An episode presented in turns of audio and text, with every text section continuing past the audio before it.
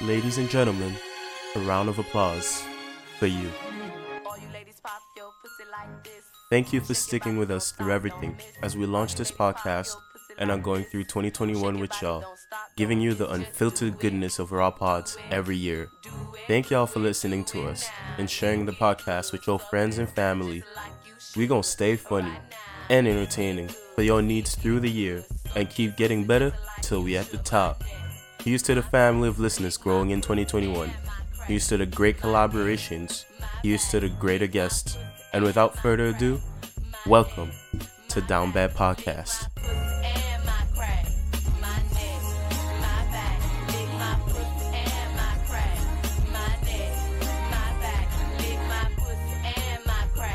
Got a very special guest today. What's up, Devon? What's popping, guys?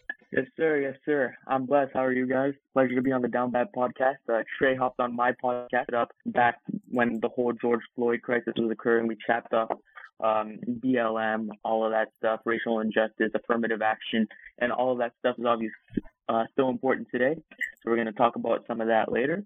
And I'm excited to be here, man. I'm excited. Thanks for having me on. Yo, yo. We're glad to have you. Glad to have you. For sure. A lot of IQ in the room today. You out here Sure. carrying our R scores just by being here. So, you know, No, fam. I think we're going to talk about this later, too. I think my R scores, for real, I think man, man. We're talking about. We're gonna talk about it's grinding. tanking, so, but my you know. grades are down. Damn, Yeah, man. Yo, yeah, yo. yeah. That's what it is, man. Man, man, you're supposed to be the example It out here, man. You gotta bring us. that shit back up. No, no, I, th- I, th- I think, I think I'm still an example. I think I'm still doing well. But the reason, like, the reason I'm an example is because I'm pissed at myself when my grades go down two and a half percent. So, Okay, okay, okay. I hear you. I hear you. Nah, he's like, yo, my lows are still too high for y'all. Okay, okay. He's on his Aaron Rodgers shit, low key. for real, for real. He really said Aaron his down Rodgers years were high, were career highs. Let's go. killing it, killing Mm. it. That's, That's what's up. That's what we like to hear. That's what we like to hear. But yo, look, we might not be the the smartest school smarts, but sports knowledge, we got you. We got Oh you. yeah, That's that's what we really I'll trying take to your hear word right for it. now. That's what we trying to hear yeah. about. You better, man. We, we for real, man. for real. Yeah, man. That's Like I, I saw your your playoff bracket, and I was like, yo, now we gotta talk about this. Now we gotta talk about this. Hold on, ain't nobody you can't- tell me my about that. AF my Show me AFC bracket. Um, maybe can you send it to JJ, or do you want me to just read through it? Yeah, I just my say it, just AFC say it, go bracket ahead, read pretty it. good. Read it. Just, read just it. read it, bro. Okay, yo. So first round, obviously, you got the Chiefs. They got a bye because we have this new one to seven seeding thing that we got here. Bills and Colts two seven. I think that's um I think that's pretty straightforward. I think the Bills they've been blowing out really good defenses. Miami last week, Miami was playing for a playoff spot. But that's Obviously, division they lost. though. That's a division though. I know, I know. It's a division game as well. Not only are they red hot That's why we're giving the They're strong. on offense, Josh Allen is playing really well. They have a astute defense. Buffalo easy So win you against the Colts. you feel I like think it's not gonna be worth I betting think on that's a pretty Philip simple pick. Titans Ravens. Yeah. Come on, you're not. I'm you got? You're not gonna bet Uh, for. I don't know, uh, man. I'm looking for an upset. for real. Yeah, of course. Of course, when you're betting, you're looking for upset. So I mean, I don't know. This isn't the one I'd pick an upset for. I would. I'd pick Seahawks Rams for I upset, and I know I'm picking Seattle to win the entire thing. I know I'm picking them to, to win the entire thing, but Seattle, see, their highs are very high because you've Mm. seen them play very well on offense the first half of the season, very well on defense the second half of the season. They just haven't gotten it together and worked it out that way. But Mhm. that's why I say if both of those sides of the ball, because obviously they're independent to some mm-hmm. extent, if both of those sides of the ball can work together, I think their ceiling is higher than any team in the league. But their floor, not necessarily, which is why the Rams, Aaron Donald, and the rest, I know they have a backup quarterback playing this week. I think the Rams could take them out if they're not on top of their game. You see, I like that. I like that answer. I love it. Why you're a Rams fan? Yes, sir. Represent. My In boy John five? Wolford. in Sec 5, I picked the Rams to win the Super Bowl. I went to Sports Experts. I got a Todd Gurley jersey. And nobody talks about Todd Gurley anymore. He, I mean, he had to deal with injuries and whatnot, and he fell off the face of the earth. It's sad. Sad. It's That's sad. tough. But I went to Sports Experts. I caught my ass a Todd Gurley jersey and wore it to school. And we know how that Super Bowl went. It did not go well. Yeah. Never um, Bill invest in running back. defense. Never. Never. Yeah. Yeah. No. What about Nah. Derrick Henry? Would you invest in him? For who? Derrick Henry. Nah. No, no, no. Really? Derrick Henry. Okay, I have this theory that Derrick Derrick Henry is gonna. I'm not gonna say fall off a cliff because I'm not Max Kellerman, but he gonna fall in a ravine. Cause like, there's this thing in the NFL where like if you hit back to back seasons with 300 carries, you're falling off on your third. You're gonna fall off in your third. It's just sim- it's simply what happens in the NFL. You look at Zeke, you look at uh, Demarco Murray. Before that, you look at um, I mean, I, it's it hasn't happened to McCaffrey yet, but he was injured the whole season. This season, we don't know how it's gonna how he's gonna come back. Like when you hit 300 carries, or when you hit a lot of like all-purpose yards, your body stops. Like Le'Veon Bell, same thing. Le'Veon Bell can't run the same anymore. So I feel like people see Derrick Henry and go like, "Oh, nah, that's not gonna happen to him." But people forget. First of all, he's built top heavy. He's very top hmm. heavy. The way he's built, you look at his legs, you're like, okay, nah, it's not supposed to work, but it works. Then he's playing running Yeah, back. but the thing, oh, like, yeah, but the thing with Derrick Henry is that this guy will be the the thing that's so special about him is that on his let's say in a game, I don't know, 15th to 10th carry, he's the exact same back as he was the first carry. That's something to say about his resilience. I mean, mm, he was the top running back or one of the top running backs in high school. He won the Heisman. I mean, this guy has physical No. advantages over even Yeah. other running backs. No, So, I don't know if we should- that, Look at him in the same light. But it is fair. It is fair. You have a but I just know he's never winning a ring though. That's for sure. nah, to me, to me, Okay, like yeah. the guy has it. He got it. He got it. But like, he has so much mileage on his body that you're just like, uh, like at some point, it's a Uh, risky bet to take. You know. Yeah. It's it's kind of a risky right, bet you're to take, at least to me. So That one injury is who gonna taking in that up. Titans That's for Ravens sure. game For then? sure. Oh yeah, for sure. I'm with you, JJ. Yeah. yeah. Well, I, I think I think I think it's still gonna be. Ra- I think it's I think it's gonna Titans again. I think it's just gonna keep the same, like I guess storyline that like they can't beat the Titans and shit. I mean, they couldn't do it in the regular season. They couldn't do it last year. I mean, I think it's gonna repeat again. If Lamar Lamar Jackson his top doesn't form, win a no. playoff game, no, but they're playing hot. They're playing hot. They have what 38 Yeah, points per game for the past like five, six games. Who have they beat? Who have they the beaten? hot. But who have they beaten that you could be like, oh, okay, you know what? That makes them contenders. They couldn't beat the Steelers. Yeah, they almost did, but That was early in the season. They yes, they beat the That Browns, but the season. That Browns was at are Hooters. That was at Hooters. yeah, but Browns The Browns, they okay. beat the I mean, Browns, I don't, I'm not taking the Browns. I'm not taking the That- Browns That's either. a viable but- win. mm, The, don't sleep on. I mean, It's sleep on the doable. Browns I'm not now saying 'cause it's not- no I'm- I'm- coach. I'm not saying it's not happening. I'm just saying I don't see it. I don't see the Ravens doing it. The Browns are definitely not doing either. I mean, yeah, they made their first playoff berth in like 20 years. That's cool, but no. No, I mean, Like Steelers are gonna have to turn. Like, there's no way. I don't see the upset. If there's an upset, there's got to be something wrong. They're not. oh yeah, I got you. Yeah. The, the Steelers are not making it past. I don't think they're going. I don't know if they're gonna be in the AFC Championship. Um, if they do, I mean that's gonna be cool for them. But like, I mean, Bills Steelers. It's gonna be it's gonna be Bills again. I'm sorry. So I say AFC Championship definitely gonna be Chiefs Bills to me. Hey, yo, I'm a Steelers fan. You're talking to a Steelers fan right here. But I agree with you. I mean, just just so much. I mean, the Browns, it's chaos. I mean, that Right. franchise is chaos. That franchise right, has right. been chaos for 20 years. I think in the face of conflict, they're just going to be even more chaos. But I think I think the Steelers oh yeah, yeah, yeah, that's good. will take care of them. But Buffalo, as I thought, I don't think I don't think Pittsburgh's stopping them. I think our ceiling, Right. and we're going to talk about hoops later. And just like the 76ers, which is my team in basketball, I think the Uh-huh. ceiling is conference championship or conference finals, whatever. I think Pittsburgh could reach the conference Oh, championship, 100%. but I wouldn't bet on it. I'm picking 100%. Buffalo in that game. Hundred percent. Yeah. Yeah. No, it's just the But fact that like know. y'all I'm went taking eleven and five. there's no, no, lot no, on the no, line Y'all went eleven and to win it all. 11 and 0, and then now we're 12 and 4. I'm not picking. No, no, no, I'm not picking. I'm not picking Pittsburgh to win it all. I can't see it. That's not a complete team. Their defense, their defensive Right. line, everything. It's just ridden with injuries. I will not take them. Yeah. Even early in the season, I don't know if I take Right, right. to beat a right. Kansas City or even to take a Buffalo the way they're playing now. I was very. I picked Kansas City to make it to the Super Bowl against Seattle. I'm tempted to take Buffalo. I mean, Buffalo's looking nice. I just need to see Josh Allen in the playoffs You're because he's not proven like Mahomes is. Me too. Me too.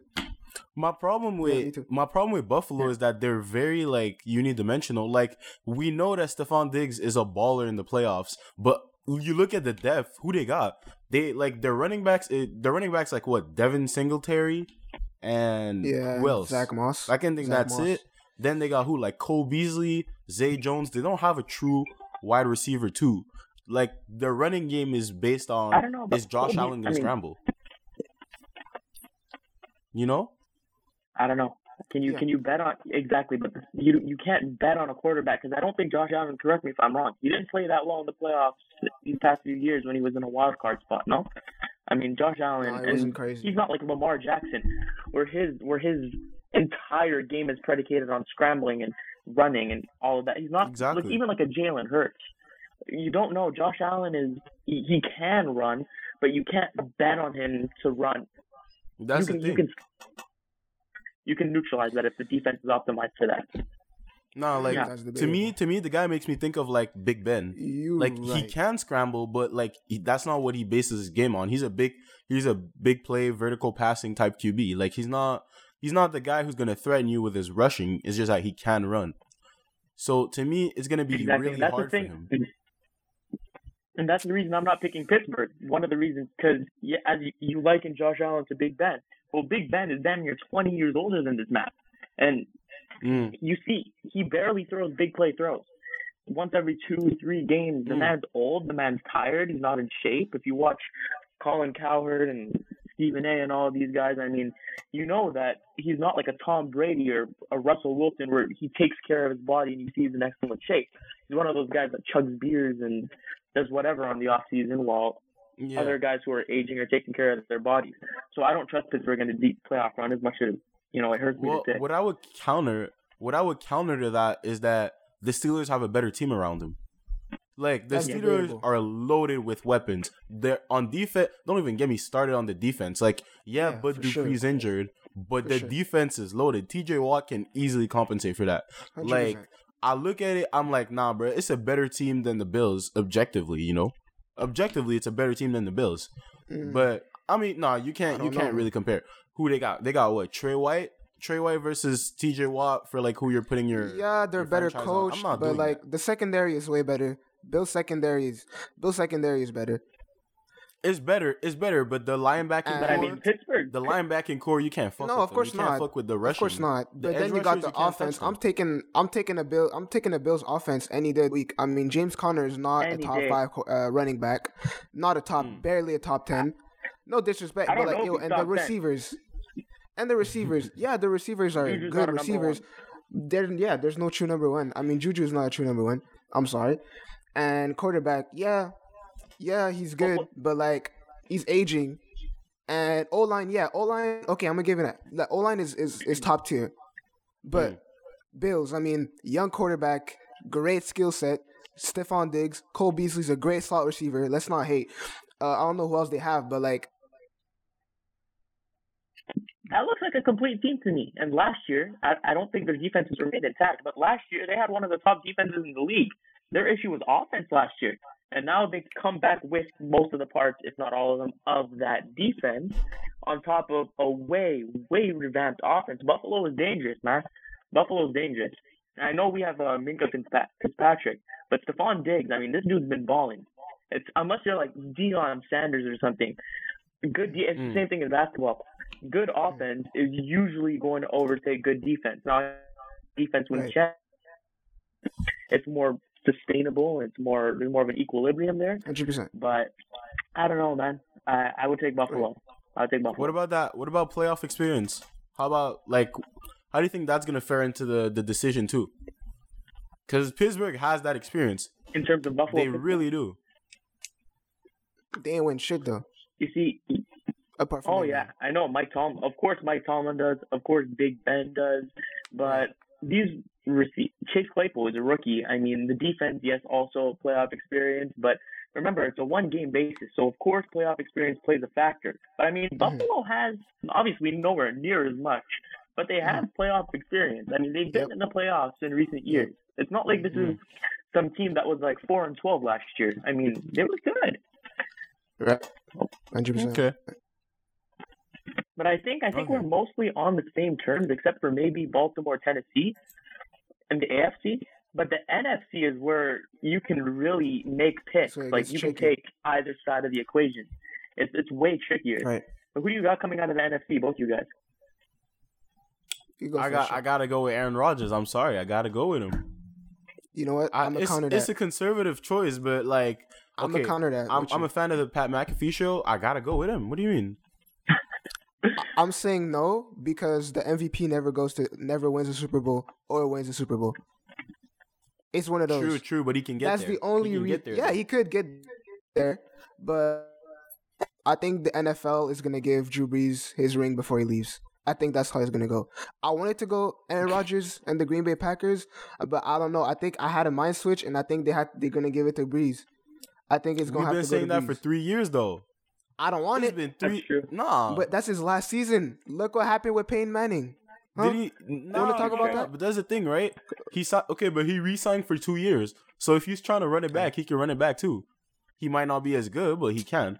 And the thing with him is that, like, nah, bro. Like, I just don't think it's meant to be. Every year they're like, "Oh, we're the best coming in. We have the best team," and they don't do shit. Yo, they got beat by Stefon Diggs. Alvin and Kamara this having year the his best Vikings year. not making the playoffs. With Kamara having his Hey, yo, best but year, what I'm scared about, arguably their to- best defense. Go ahead, bro. Go ahead. Okay, yo. I think the Saints are gonna take care of the Bears because the Bears. I don't know how they got in. I wish Arizona got in. We could see Kyler Murray in the playoffs, but yo, Drew Brees. Keep in mind, this guy had multiple broken ribs, and this guy came back to play. I mean, that shows heart, that shows leadership, whatever. And Trae said he's gonna lose the locker room back in the summer when Drew Brees made that dumb fucking statement about Mhm. everything that was happening. But I mean, I guess he managed to win over the locker room. But the, the point being, I mean, Khalil Mack, that Bears pass rush, I think they'll take care of the Bears. I think the Saints will take care of the Bears. But I don't think these guys are going to come out fully healthy, ready to take care of. They're not beating the Uh, Packers.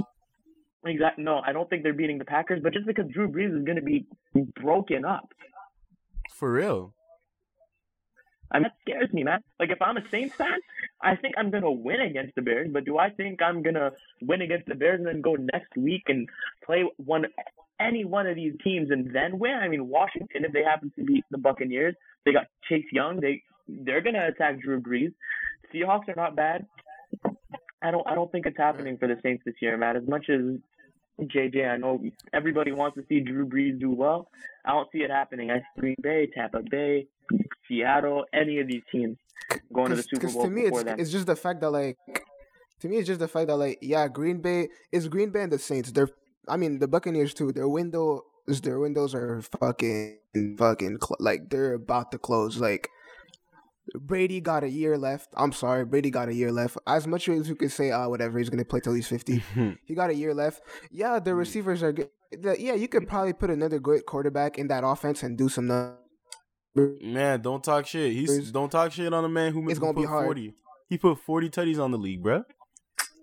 Careful. Oh no, no, no, no. He's going. He's going. No, he's going to be good. I'm just saying. But I mean, the Packers. I mean, look, if they don't win it this year, I mean, I don't know what to say. And the Saints. I mean, shit. Can they do that with Jameis I don't know. I still, or or uh Taysom? Taysom Hill. I don't know. I don't know because the league figured out Taysom Hill after two, three games. I, I think they could have put Jameis Yeah. in a little bit. I think they could have let him play because I know he throws a lot of picks, but the man throws a lot of touchdowns. Mhm. We know Sean Payton is an offensive wizard. I mean, I'm pretty sure he can make something work with Jameis, but Taysom, I mean, you can do a lot with him as well. But I don't know. Yeah. I don't No. like New Orleans. I like No, Seattle me- if both sides of the ball can play. But yeah, sure. Nah, to me, to me, it's not gonna work. If you play Jameis in the playoffs, you're not winning. It's not ha- If you if you Oh, have no, to get to Jameis, it's it's game over. It's not going. It's not gonna happen. No, no, not To in the me- playoffs. Not in the Nah. playoffs. Nah, to me, it's it's got to be the Packers or the or the Bucks. It's really got to be the two of them because I look I look at Tom Brady. They're just clicking. They are literally just clicking. One week before the playoffs, Tom Brady's been playing like MVP level And they of played season. trash teams. He's though. walking Let's in with not, the let's most not- hype. He's walking in with. They played the Lions, need. bro.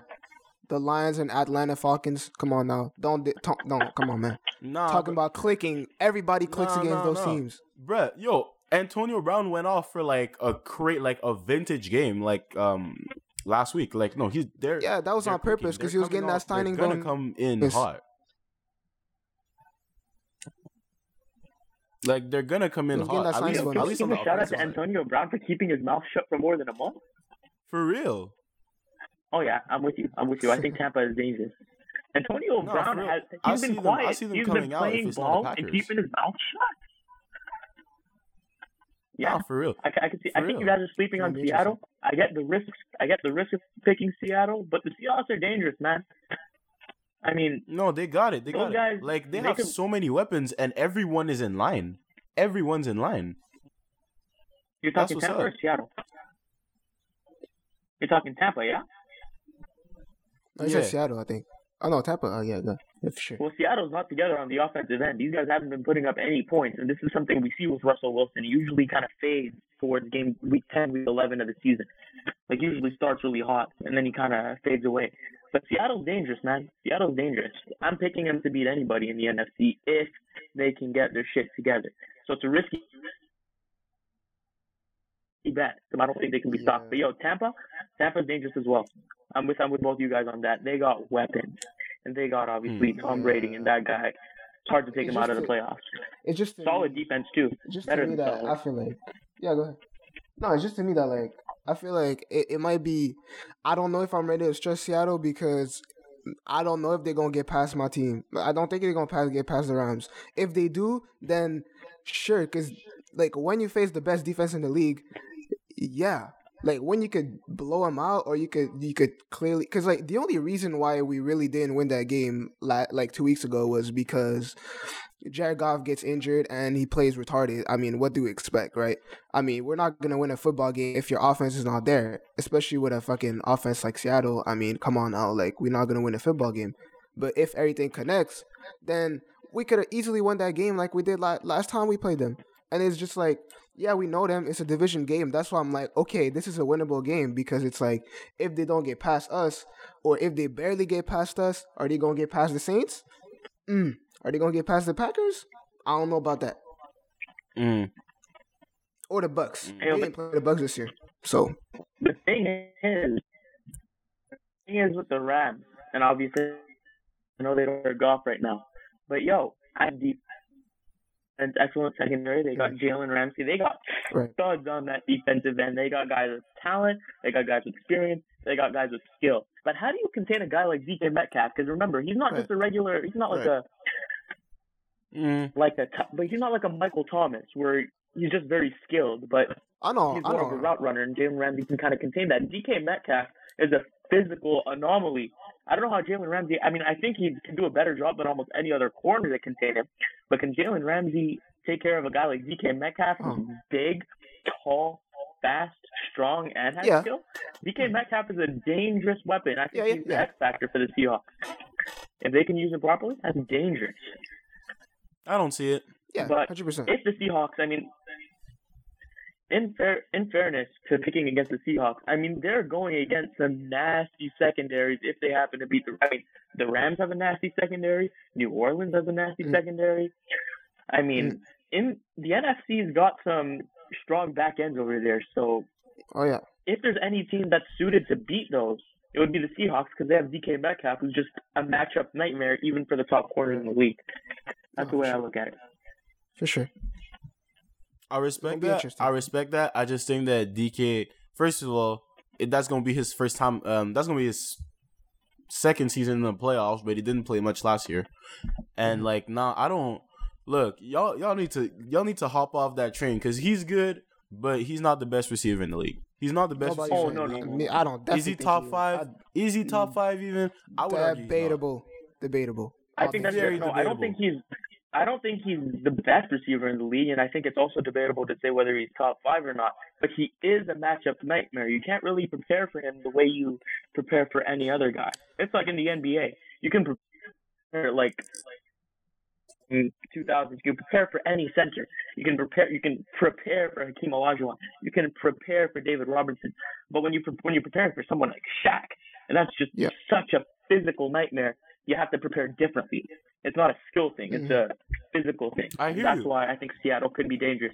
I hear you, but how's he gonna route, how's he gonna route run past Jalen Ramsey? That's the thing though. If it was another corner, I'll give it to you. Like the the two corners that I'm like I don't Even see it. even It Patterson. would be Stephon Gilmore and Jalen Ramsey. Ramsey will not let you walk over him. He's not gonna allow that. It's not gonna happen. Like Even he Peterson prides locked him himself in being a shutdown man to man guy. He's gonna take you along the field. He's Oh, gonna mm. be like, nah, it's not happening. Oh yeah, It's just not happening with me. You might catch a slant, but you're not catching a deep one. Mm. No, I got you. I got you. I got and the you. last two I the think- last two matchups he did lock him up both times. We don't want to talk about that, but like he was held under. I don't even know. And last week, guess what he did to DeAndre Hopkins? Fucking what? One catch, and he was Yeah. targeted too. Yeah, no, no. I think I think there's a very strong case to say Jalen Ramsey is the best corner in the league. I mean, I think most people are arguing that. But Mhm. I, I, but if there's anybody who can capitalize, if there's anybody, Yeah. it's DK just because of the physical advantage. I don't. It's not like I get what you mean. Jalen Ramsey's not going to you mean. hold that man to lower than his standards. Jalen Mhm. Ramsey's going to, if he's playing right, he's going to hold anybody to lower than their regular standards. But DK less so than someone like DeAndre Hopkins, who's incredibly, incredibly skilled and obviously has way above average athleticism, but isn't a DK who's just a physical nightmare. But I, I got you. I get what you're saying. DK don't have hands though. That's the thing. He don't have hands like that. We don't want to That's like. true. We don't want to talk about that. He don't have hands like that. Yeah, he big. Yeah, he what- fast. But But that's why we don't say he's a top five receiver. That's the only reason why we're not saying he's Calvin Johnson. That's why we. That's, that's why we're not saying For that. real. Because we know DK is not the best receiver in the league. He's just a matchup nightmare. oh yeah, No, 100%. for real, for real. To me, it's gonna be. I'm. I'm gonna say this. To me, it's gonna depend on what the rest of the team does because if they lock up DK, like people forget Tyler Lockett, the Mm-hmm. case can be made he's a top ten receiver in the league too. Like he's that good. He is the truth. And people forget like Yeah, it's easier for Yeah. DK to play when you got that type of a baller on the other side. When you got, you know, they got Chris Carson. I if I think he's coming back. I think Chris Carson's gonna come back for the playoffs too. So like, you know, it's gonna be it's gonna be to see like what the rest of the team does around that. Like DK is not gonna have to carry like that. That's for sure. yeah, for sure. But what about with boy? Mm. What about Jamal Adams? I mean, I know he's having a down year. I know he's been injured for most of the year. I know he got traded from the Jets. But again, that's a hyper talented player, and I believe in talent. If a talent, I believe in talent, especially in the playoffs, provided that they're not douchebags. Like a guy like Jamal Mm. Adams. Jamal Adams That's might not play. scary. play though. And unlike most safeties, he can hurt you on So the front gonna- end. He can come and sack you. Yeah. Yeah. Let's see. I I, mean, want I don't see. think you really need him against the Rams. I mean, the Rams don't have their quarterback. I want to see. I want to see what he does in coverage when when they're playing the Bucks or a team like that. That's when I want to see because everybody knows Yeah. he's good in run support. Everybody knows he's a good rusher. Like if you need a blitz, you know you're calling Jamal Adams. But in those playoffs, you try to blitz against Tom Brady, it's not gonna end well for you. It is not gonna end well for you. So I'm trying to see him in deep coverage playing against AB. Um, if Mike Evans comes back, playing playing with Mike Evans, having those mismatches with Gronk on him, that's when I want to see. Like I want to see him beat Earl Thomas, not Jamal Adams. You know?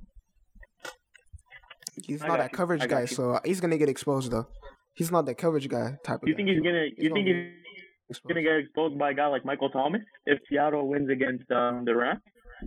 I don't think he's Yeah, gonna play Michael but Thomas. He's not gonna That's cover the him thing. either way. So They, me, they they won't. They won't. They'll just they'll cover. leave Michael Thomas to the Yeah, linebackers yeah, because yeah. they'll be like, nah. As long as we don't give up deep, we're good. That's probably gonna be their strategy. But when it comes to big play teams, oh, that's the first time you Nah, you give respect to Michael Thomas. I'm not. I'm saying that he can't get past ten yards. What you mean? Yeah, right, okay, sure, sure, sure.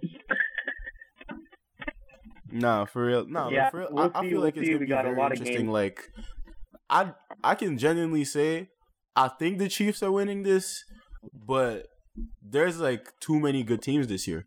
There's too many like storylines where I'm like, nah, I see it.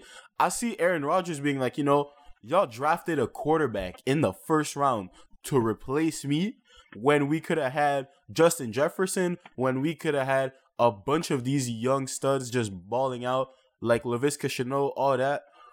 And like Mm. bear in mind, they still haven't given him another wide receiver. He's playing with MVS as a second receiver right now. MVS is okay. He's not a second receiver. He's not right. He's not a wide receiver too. So you look at it, and I'm just like, nah. I could, I could dead ass see Aaron Rodgers being like, no, fuck this. We're winning. I don't care. We're like, you know, Right. doing some we're gonna run the tables shit once again. I can see that.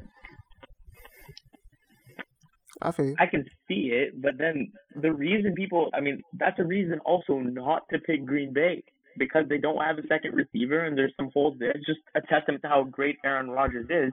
That he man, mm. I mean, yes, they have Davante mm-hmm. Adams, yes, they have a solid defense, but mm-hmm. the fact that they carried, this, he carried this team this far, that's a testament to Mm. how great he is. Let me But in the playoffs, generally speaking, it's hard to carry. It's hard to win a Super Bowl. It's hard to carry a team to a Super Bowl. That's I got you. I got you. Hear me out. Hear me out. I will. I'm gonna give you the ultimate cheat code that only there's only two teams really that can say that they have a cheat code like that. Is Denver, my team, and Green Bay. Lambeau Field. You you are not winning in Lambeau Field. He's got home advantage the whole playoffs. That's gonna be tough. Winning in Lambeau is gonna Yeah, be but- really tough, especially now. It's snowing. It's snowing these days. Oh, it's gonna be tough. No, that's true. That's, that is true. It's gonna be Yeah. tough. I mean, New Orleans. If it comes down to New Orleans, Green Bay, I think I think the Packers are smashing them both. I think Oh, they're gonna smack the shit out of him. that. Green Bay, Tampa Bay, which would be a second round matchup. I don't know. That's hmm. kind of hard, but again, it's at Lambeau. But Tom Brady, the thing is, yes, they play in Florida. Yes, it's hot. It's a hot weather. But Brady been used to the in snow. Foxborough. Yeah. Yeah, exactly. no, The Brady got in that. for twenty years. Exactly. Nah, Brady, exactly. Brady, So Brady, and Gronk got that, but his receivers are Florida boys. His receivers are Florida boys, though. Uh, it don't matter. You're a great receiver. Gronk ain't You, you Florida getting boy. I mean, I don't Gronk is the tight end, but Gronk about is AB? What about AB, bro? Come on. AB played it. Uh, it At AB least- in his prime was in Pittsburgh. I mean, that's not Hey, come on now. it's not Lambeau, but it's not a warm city relative to the Yeah. NFL. I guess. I would Okay. love to see Green Bay Tampa Bay, and I think we will see it. Brady Rodgers, we can finally see that in the playoffs. No, Brady v. Washington Roger. pulled If that something crazy. happens, we can finally see. That's something to be excited about. for real, for real, for real. I'm definitely excited. This is gonna be good. No, I can't wait for I that. I can't wait for that. I mean, I know Ron Rivera, Alex Smith. I know Ron Rivera, Alex Smith. Those guys are inspirational. Not happening. I mean, everything that these guys have both had to go through. This, I know happening. everything they've had to go through. It's amazing, but yeah, I agree. It's not happening. Not happening. They getting blown out though. They getting Not blown out. Then props to They them. getting blown out. Not They getting happening. blown out. Yeah, I'm They- with you. I'm with you. out. I'm with you. I got you. I got no. you. Yeah. Washington you. Defense we're was gonna good though. Get, get that shit out of here. Get that shit out of here. It's not yeah, happening. no, I got you. Yeah, No. I got you. No, no, no, no, no, no. Nah, bro, they When they was the played in the piss poor team- division. Nah, trash. What they won What do you seven guys games. Like what what the happened fuck? No. I know. when was the last? What wasn't the last time that happened with the 2014 Panthers, where a team under 500 managed to squeak into the playoffs? Or am And I what tripping? happened? And what Yeah, happened no, with think- I don't I think. think that was But I think they won Yeah. a playoff game. I think they won a playoff game though, and the coach was Ron Rivera. Yeah. Nah, they're not winning. Yeah, but like now. they're playing Alex Smith. They're playing Alex Smith. The rest of the team, okay, Chase Young, but Chase Young is not that guy yet. So no, no, he's young. I can't. I can't play young. them like that. I'm like, no, no, I don't see. it. No, I got That's not you. happening. No, I'm not stop putting my money on Washington. Oh, this team doesn't have a name. playing. I'm not picking the Washington football team to make. it's Their not. offense, their offense was just struggling. Like I don't know if y'all saw what the fuck I was talking about, but yo, their offense is not all that. Terry McLaurin, yes, he's a great receiver. Antonio Gibson might be back, okay, but no, come on, guys, no. We I saw can't what even happened with say the that they're the Steelers. They best got team in hella division. lucky. That's what I'm saying. They got lucky against the Steelers. Until Doug did not- Pederson threw They the couldn't create game offense and to save up the their entire integrity of the NFL. For real. Like, Yeah, exactly. Right. The dog shit Eagles, the four and ten and one, E- the four ten, Jeez. or the four eleven and one Eagles. We're about to them boys playoffs. So it's no, I'm not buying it. Respect to them, but I'm not buying it. We're seeing Brady v. Rodgers, and that's going to be definitely one of the most watched, I think, divisional games we've ever seen. For sure.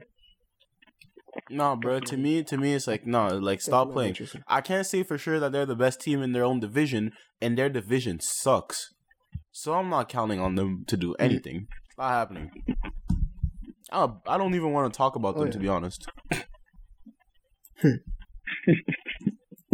What do you guys think about what happened with uh, Philadelphia? Doug Pederson benching Jalen Hurts and just fucking everything up for the Giants. Trash. Y'all trash as vexed play. about that as me? Yeah, I think. No, but Jalen Hurts. I mean, he was playing well. He wasn't. He was kind of like a Taysom Hill type of thing, where he was running. He was running around a lot, rushing for Yeah, touchdowns. He wasn't Yeah. throwing the ball, ball well, but he was throwing off an amazing. Um, I think you. I said pass rush. Maybe you misheard that as practice, but Mm. Washington's pass rush. He was still running for touchdowns. So But it doesn't that- matter. To me, even if Jalen Hurts is not playing well, you're not putting Sudfeld in. It's not the move. It's not the move. You don't have an excuse to put him in. Disrespectful. That was disrespectful. Not even just disrespectful. disrespectful. This man has not played a. Uh, he hasn't played a snap the whole year. Not even. He's not even holding the ball for the kicker on the special teams, and you want to play the game's not the done. the game. The game's not done up. either. That's weak. The game's not That's even weak. done either. It was what a, thir- a three point game, six point game. The game was not done. That's what pisses me Nah, off. they threw It's that like, yo, shit. if they it's threw that shit. nah, bro, it's sad. And Nah, I love me, like, watching Jalen Hurts. Like, like yo, no, There's not like, even much to Philly's say. a trash team. Philly's Yeah. a trash team, but like I like watching Jalen Hurts. Like he brings excitement to the game. Like and he's he a bomber boy, roll tide. You feel me? But yo, Yeah, Like- yeah, yeah. Yeah, I know he went to Oklahoma, but never forget, we built that boy. yeah, We built that boy. for sure. For sure. If you're Philly, what are you doing with Doug Pederson?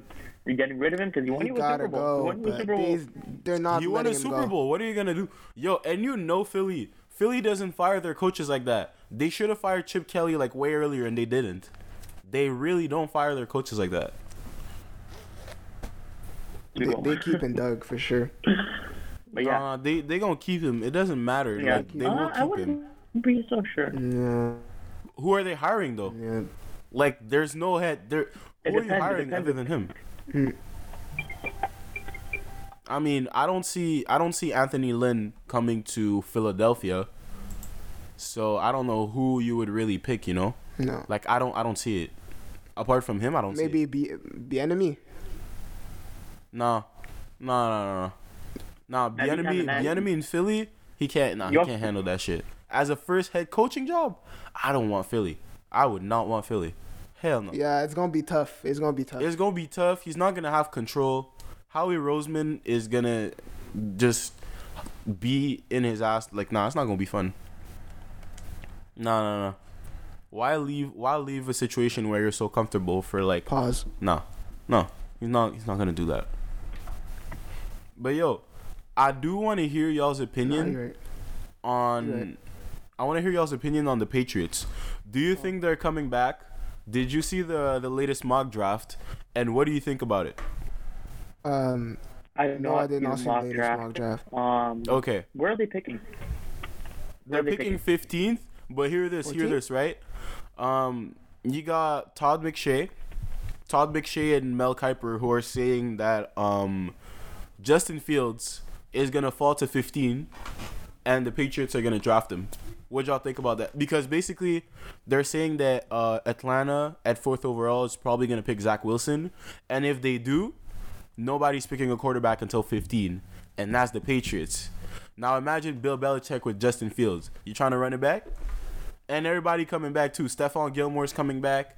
Everybody who wasn't playing. No. Patrick Chung coming back. No. JC JC Jackson had like nine or ten interceptions this year. You trying to run it back? You know what I'm That's a secondary and a half. Yeah, but no.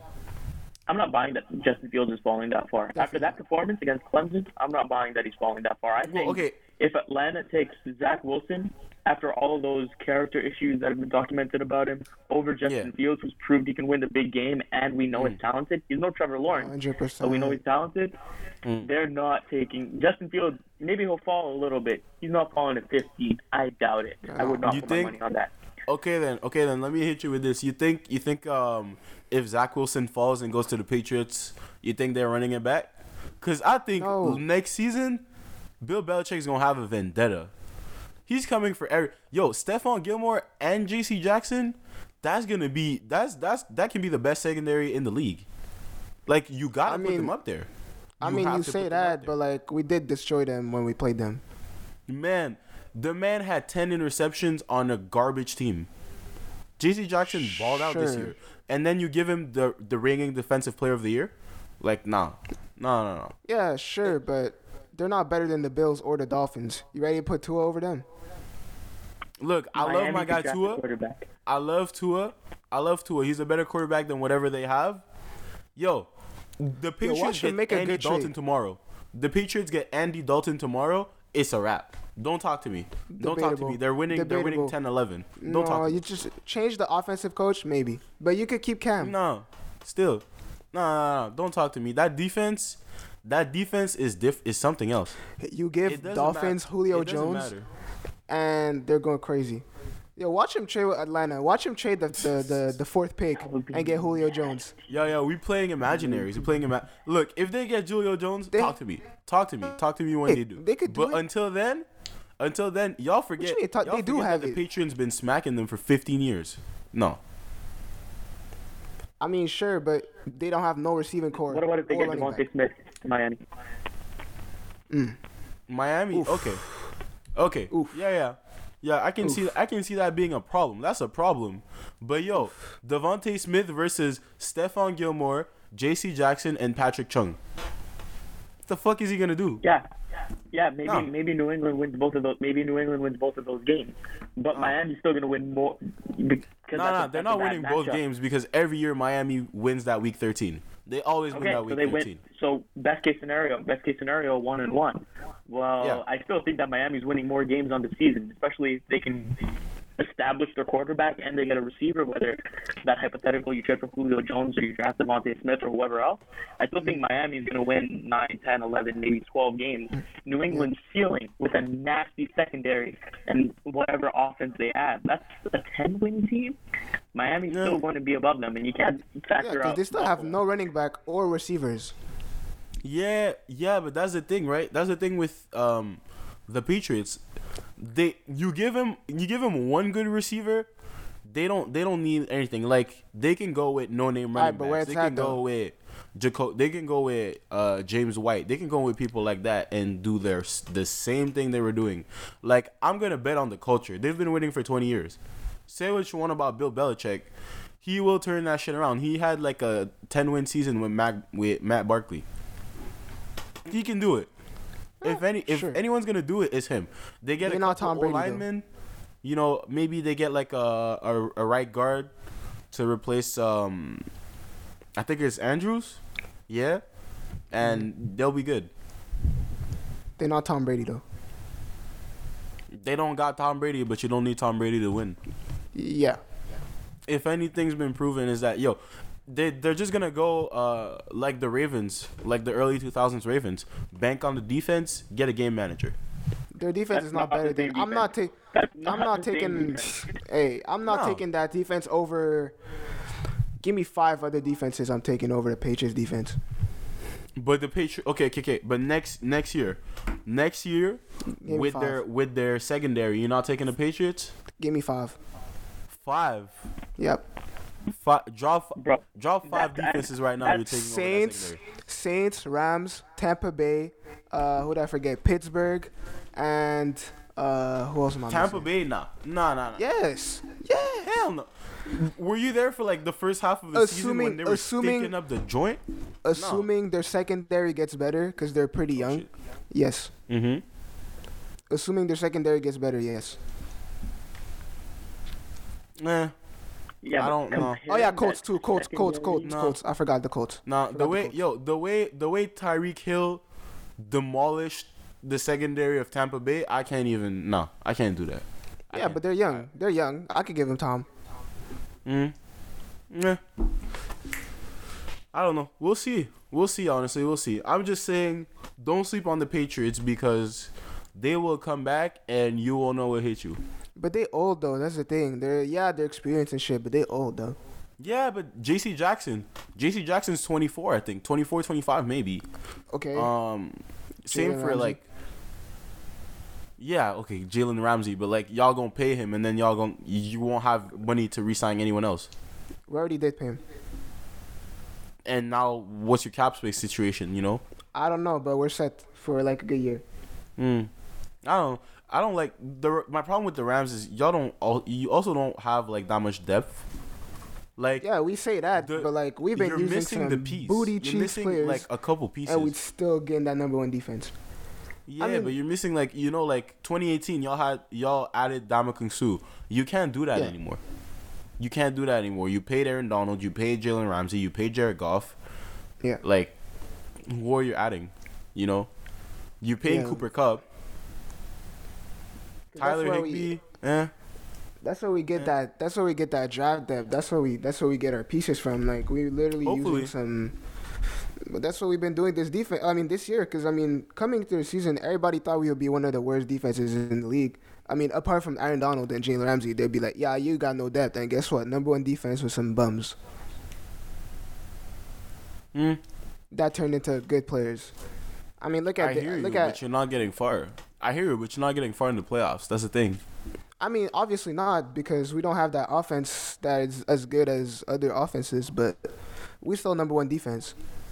So enough, I can take that. That's pride. Fair enough. Do you think that McVay's? Do you think McVay is overrated at this point, though, or you think he's still he's still that guy? No, because once again, it, uh, look at the pieces we're using. I mean, we haven't had a number one fucking running back, and we still had a great rushing offense in the league. Um, we've used players from the lower ends of the draft, and look at them. They're starters and they're doing numbers. Um, and he, I mean, and he helped like get like good play, like not like good coaches. Like look at Brandon Staley defensive coordinator that's gonna get a new job like maybe in a year. You know, like Okay. It doesn't take like no, and he's young as hell. Like come on now, like who is able to do that at a young age? Like who went to the Super Bowl? Who could say they went to the Super Bowl at thirty? Okay. Okay. Okay. We need to talk about our team, the Philadelphia 76ers, 76. being the We're team to bum- beat right now. Yes, sir. Seven and one. Uh, big game against the Nets. I'm worried about that, to be honest. Let's go. That's But but I think we can take it. There's no KD. There's no KD. I think we can take that. We can go eight and one. But to be Trae, what do you think the ceiling for this team is? How far do you think they can Yo, get? yo, look, look. I look. I was here when we were down bad. I trusted the process, and I see the results now. You know, look. I love Brett Brown. That's like he he's a great guy, but he's the reason that Jimmy Butler left left. He's the reason that JJ Redick left, and I don't like that. Now you come in, you put a coach like Doc Rivers. You got yo. This the first thing he said was, "Hey yo, Ben Simmons, you don't have to shoot." And now Ben Simmons shooting threes every game. I mean, But what else don't- can I, I say? much, this is great for me. I don't know how much I like that. I don't know how much I like that. Because if you don't tell Ben Simmons to shoot, that'll be like you want players that are going to thrive under pressure. But I'm starting to see that in Joel Embiid. Joel Embiid is making an MVP case. Oh yeah. Nah, Joel Embiid's showing that like I can be a, I can be a center and still win MVP. No, as he should, as he should. Not I know only we've had I that can be a center and disagreement. win MVP.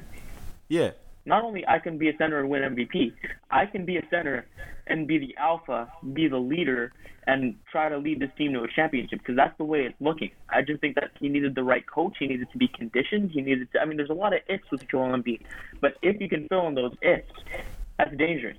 That's a real Yeah. team. Nah, they're no, but like they're they're putting the work around him. Like when you look at when you look at the offseason, the fact that they added Dwight, like it, it went under the radar, but that's directly saying like Joel, we're gonna give you a mentor. Joel, we're gonna give you someone who's been through what you're doing. And now, you know, they're running this this new defensive system where like it's based around Joel making sure that he's covering grounds and that like y'all not getting in the paint, but that also enables Ben Simmons to like cover the ball handler. It allows Tobias Harris to cover the scorer, and Tobias Harris is playing um like great defense this year. He's playing amazing defense Yo, this year. not only Ben Simmons is one of those guys, like Anthony Davis, like Giannis.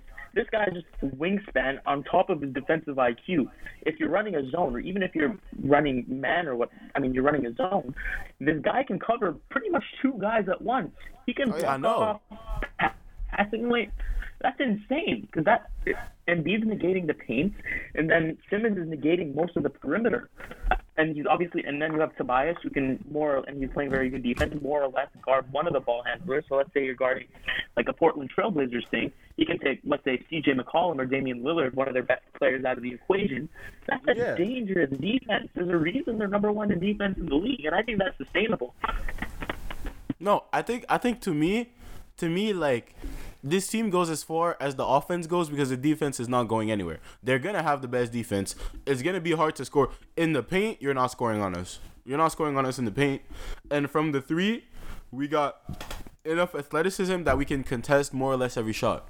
So to me, it's gonna be like, yo, they get the offense going. You know, Danny Green. The the moment Danny Green starts being like reliable, oh, oh man, oh man. That's a big if. That's a big if. Danny Green, very Give on it and time. off. I don't Give know it if I time, see man. that. Give it time. But, yo, man. No, I see him doing the it. thing I see is- him doing it. No. He I can. see, I see the Sixers right now, kind of like Milwaukee the past few years. But No, that, that's as you said, disrespectful. Trae, no, no, no, That's no. They disrespectful. won. They won sixty something games. They won sixty something. No, I'm Yeah, but when it comes to I hear you, playoff but time, no. They had they had they had Brook Lopez holding down the paint. They had Giannis as kind of a help guy, but he can also zone in on other defenders. And then you have solid guys like Khris Middleton and all of the rest of them. I mean, that's kind of similar. And the reason they won those games, Ah. obviously, Giannis is dominant down low, and like Giannis can jam on you, and Embiid has more skill. Embiid can kind of get you in the post and whatnot. Hmm. But the reason they won those games, every like the reason they won so many games, it's largely because of that defense, Milwaukee. I hear you. I hear you, but here's here's where I'll, I'll counter. I feel like the ceiling is higher for for Philadelphia just because 100%. just because you look at the playoffs. Yo, you can say a lot of things. Maybe Joel wasn't the most available, but in the playoffs, it's hard to say that there was a better player in the in the in the entire Eastern Conference than Joel Embiid. When he's when he's playing, thirty. when he yeah he he was like thirty and twelve. Oh, right? in the playoffs, it's he's different. So I, I, I feel like no, they gotta. He's harder to neutralize than Giannis because Giannis is Yeah. a physical freak, but he doesn't have he doesn't have moves like that. Embiid can back you down. Embiid can hit the mid range. Embiid is reasonably athletic and can kind of do. Simmons can do what Giannis does to a certain extent in the playoffs with that athleticism, that length, that varied skill set. So Giannis Yeah. is kind of an Embiid plus Simmons. But you have on Yeah. Philadelphia Embiid But Embiid stretches. plus a guy like Embiid Embiid can Yes, stretch exactly. the floor too. Yeah. That's the thing. Mm-hmm. So are you saying Embiid is a better playoff over like overall in Yes. the playoffs? You're saying Embiid is a better player than Giannis. Thousand Yeah. percent. Oh yeah. Yeah, yeah. yeah. Thousand So where do you rank Embiid in the league then? Because people Giannis is a consensus top five player. Most people have him top three. Where do you rank Embiid in the No, league? no. Four or I'm five. saying Embiid. I'm saying Embiid. Embiid is a top ten player. In the playoffs, he becomes top five. He becomes a top five player in the in the playoffs. I He's, he's the type of guy to believe turn it up. I I know he's the type of guy to turn it up. I want to believe that. But you have LeBron, rings. Okay. Kawhi, rings. Okay. KD, rings. Then after that, you can start debating. AD you got guys AD like AD's Anthony playing with LeBron. Davis, Jokic. AD's playing with LeBron, and look. That's look, look, valid. look. I love, I love that people want to give AD his credit. What has he done? I'll, I'll give you this. New Orleans built a team like custom made for him with Boogie and Rondo, and what did and Jrue Holiday, and what did he do with it? He didn't bring him to the playoffs. He, that's What did he That's do the same him? team No. Giannis had. He he, he brought him to the playoffs twice. But but this is not to say that AD is necessarily better than Embiid in the playoffs. But what I'm saying mm-hmm. is AD when he was in the playoffs, that Portland series. I know Jrue Holiday locked Damian Lillard down, but that Portland series. And the Golden State series, he put up numbers. AD puts did. up numbers in the Oh, playoffs. yeah, he the did. number one option. He puts up Hey, numbers. Trae, he doesn't come get on. you there. He doesn't Trae, get you. come on now. Joel Don't Embiid. disrespect AD. Nah, nah. Come on like Joel that. Come Embiid, on. second season healthy. Second, yo, do y'all did y'all forget in 2018 when people were like, "Yo, man, them Sixers versus LeBron, that's gonna be something different." Joel I Embiid put up. that. Joel Embiid was balling. Like it wasn't Joel Embiid's fault that they lost. It wasn't him. Definitely not. I have Sixers to have a give chance every year. I think Embiid has the potential to be better than Anthony Davis in the playoffs, but from what I've seen, both of them have peaked in the second round, and AD has a ring on top of that. And AD and Joel Hmm. I don't both know. put up numbers. I don't know about maybe that at the moment you I'm look picking at Embiid in the Embiid, playoffs. He did play with I LeBron. don't know, though. man. He did play Nah, with bro, LeBron. because I know. Embiid, Embiid's closer. Embiid's is so close. Yo, you look at when he got out. when it was LeBron, yo, he was a baby. He was basically a baby, and he was still balling out. Like uh, Ben Simmons disappeared, but Joel Embiid was was there, just going back and forth with LeBron, dropping everything he could.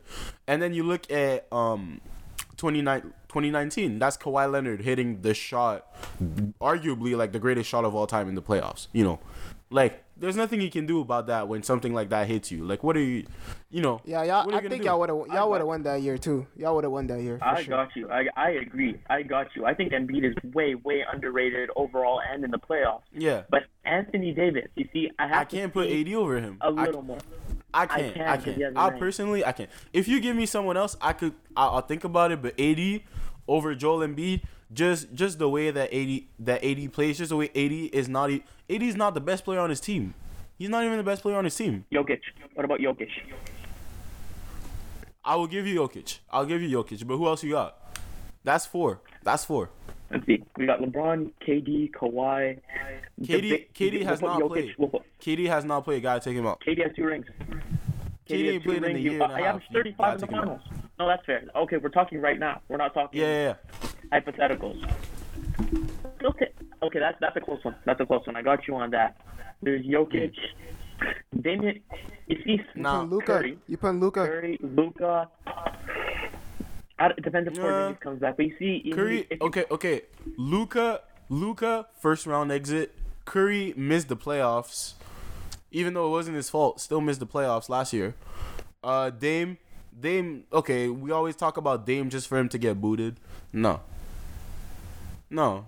No, but Embiid got. I mean, I yo, I'm a Sixers fan. We got swept by the Celtics. Yes, I know Embiid played excellent. I know this guy was dominating everybody down low. But keep in mind, the Celtics starting center was Daniel Theis, Daniel Theis. I mean, that's. I think I think Anthony Davis would dominate him down low. I think Jokic would do his magic in the post and in that area with Theis defending him. No disrespect to Daniel Theis, but the guy's like six nine. I mean, you're not stopping Joel Embiid if you're six nine white boy. Like I know you got, I know you got the sleeve and everything, but you're not Yeah. stopping that. Yeah, but AD cakewalk during the A- AD cakewalk the playoffs too. If you think about it. like who was he playing? Okay, he played Jokic. Apart from that, no, no one else. Um, for for the Trailblazers, Bam? Nurkic was injured. Bam. Bam. I know Bam was out for some of the finals. but Bam in the final- A, yo, he was a injured. Perfect matchup. That's, Bam know was Bam was halfway. It was games. half. It was half. was- I know, but Bam Bam is a perfect matchup for AD. If you go, if you look around the league and say, who do you want to guard Anthony Davis? You're taking Giannis. He's Simmons, small. Yeah, he's small. Bam. I'm taking. He's if small, I but want, he's if I strong. want You see somebody to guard shoulders, that man's AD, jacked. no, if I want somebody to guard AD, I would say, I would say either Joel. Honestly, either. I not. I gotta say Joel. You can't You take think Bam too small. AD, AD can take him. What about on the perimeter? I don't know if Joel can guard him on. I'm thinking that. I think Switch. That. Get I him to switch. I don't- I don't know if Ben can take care of him in the post. Yeah, I Get him to switch. But if we have the Sixers Lakers final, that's a nasty. finals. That would be fun to watch. I'd love to see that. Mm. 'Cause I think that's a good matchup for Anthony Davis because you you switch Ben and Joel, and easy money. You have Ben on the perimeter because AD can operate on the perimeter. You have Joel in the paint. That's nasty.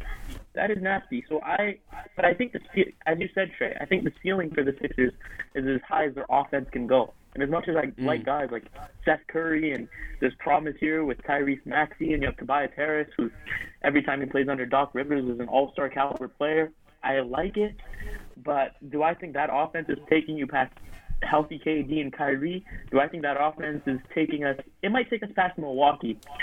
Do I think that offense is taking us past? I don't know. The Heat. I, don't- I, I don't know. I I don't know. I think the ceiling is conference finals, but I hope I'm wrong. I hope I'm wrong. No, I, I think the ceiling is finals, but it depend it depends because like apart from the Nets, I don't s- I don't see anybody like y- Exactly Giannis. I I'm not worried about Giannis honestly. I'm not worried Yeah. about him just because every time every time he plays Joel, Joel makes him his bitch. So I'm not I'm not worried about him. But when it comes to when it comes to the rest, okay, I, I'm I'm worried about the Nets. Uh, that's pretty much it. The thing with Giannis though, he's he's like the Lamar Jackson of the NBA. If this guy hmm. doesn't win, if this guy doesn't go to the finals, just like if Lamar Jackson doesn't win this week against Tennessee, these guys' reputations are going to be tarnished. Everybody's going to be looking at these guys saying they're one-dimensional. They can't come back from big leads, which is common in hmm. either of their sport. People are going to be looking at them as one-trick pony kind of guys. There's a lot on the line for Giannis, and he seems like like he he's a competitive. I know everyone in the NBA is competitive, but you see he kind of has that like cut off cutthroat mentality. Like I can't see. I don't. I can't see Giannis being upset three years in a row. I don't know. That's a lot. Uh, it's gonna happen again. I hear you. I think. I don't know. It depends. I I it de- I feel like it's gonna depend on uh Holiday. Is he gonna be worth those four those, those four picks? I don't know. No, They should. Is he going the to be worth all that? I don't know. Traded almost. no, no. The Pelicans got almost as much back for Jrue Holiday as they did for Anthony Davis. Yeah, mean- basically. Not really, but like it's Mm. pretty, it's closer than it should be. It's closer than it should be. I mean, it's a lot of picks Mm. from a good team, and it was a good trade for the Pelicans at the time because we didn't know if they were gonna. We didn't know that Giannis was gonna get the supermax, so there was a chance of Giannis left. Well, that team with Khris Middleton, Jrue Holiday, and no picks. That's a that's a lottery team right there with Donte DiVincenzo Yeah. and whatever. That's a lottery team, and if New Orleans finesse those four picks. They could have traded them for some asset. I don't know, James Harden or something. That's nasty team. That's a nasty team with Brandon Mm. Ingram, Zion. That that would be crazy. That would be insane. But even then, those four picks still have value. That's still Yeah, that's sure. that's a team that's in a really good position. The Pelicans. I hope they make the playoffs this year because I'd love to see it. For sure. Do you think Do you think that the hype is warranted when it comes to New Orleans? You think they'll be they got next? Do you think they got next? The hype, the hype for New Orleans, yes. The hype for Zion, I don't know, because I see, because the more I watch Zion, he kind of seems like a one-trick pony. Kind of like he, I feel like you can neutralize that. I mean, I'm sure, I'm sure he's gonna get in the playoffs. I'm sure he's gonna get his 24, 25, 28, 30 points, whatever. But he just backs you down, or he drives in the lane and you can't stop him and you dunk it. But just like you do with Giannis, if you have strong guys, like if you have like a Serge Ibaka, or if you have like what's his name, Bam Adebayo, or a guy like that, and you have a couple guys like that, Joel Embiid, Ben Simmons, Giannis, you have a bunch of strong guys to build a wall. I think you can neutralize what Zion does. And is Brandon Ingram going to be able to score 30 points per game in the playoffs to compensate for that? Is he going to be able to carry the load? Is Lonzo going to be able to shoot the ball? There's a lot of questions with the Pelicans. I think there's promise, but I don't know if Zion is worth all the hype because I don't know how he's going to do in the playoffs. Mm. Definitely not. You, So you, you think you think for five years from now, are they gonna be? Do you think they're contenders, or do you think they're just like this fun like perimeter team? I think they're to contenders. watch? I think they're contenders. I think they're a perennial oh, top four seed in the West. I think Zion's a perennial All Star. I think Brandon Ingram is a perennial All Star.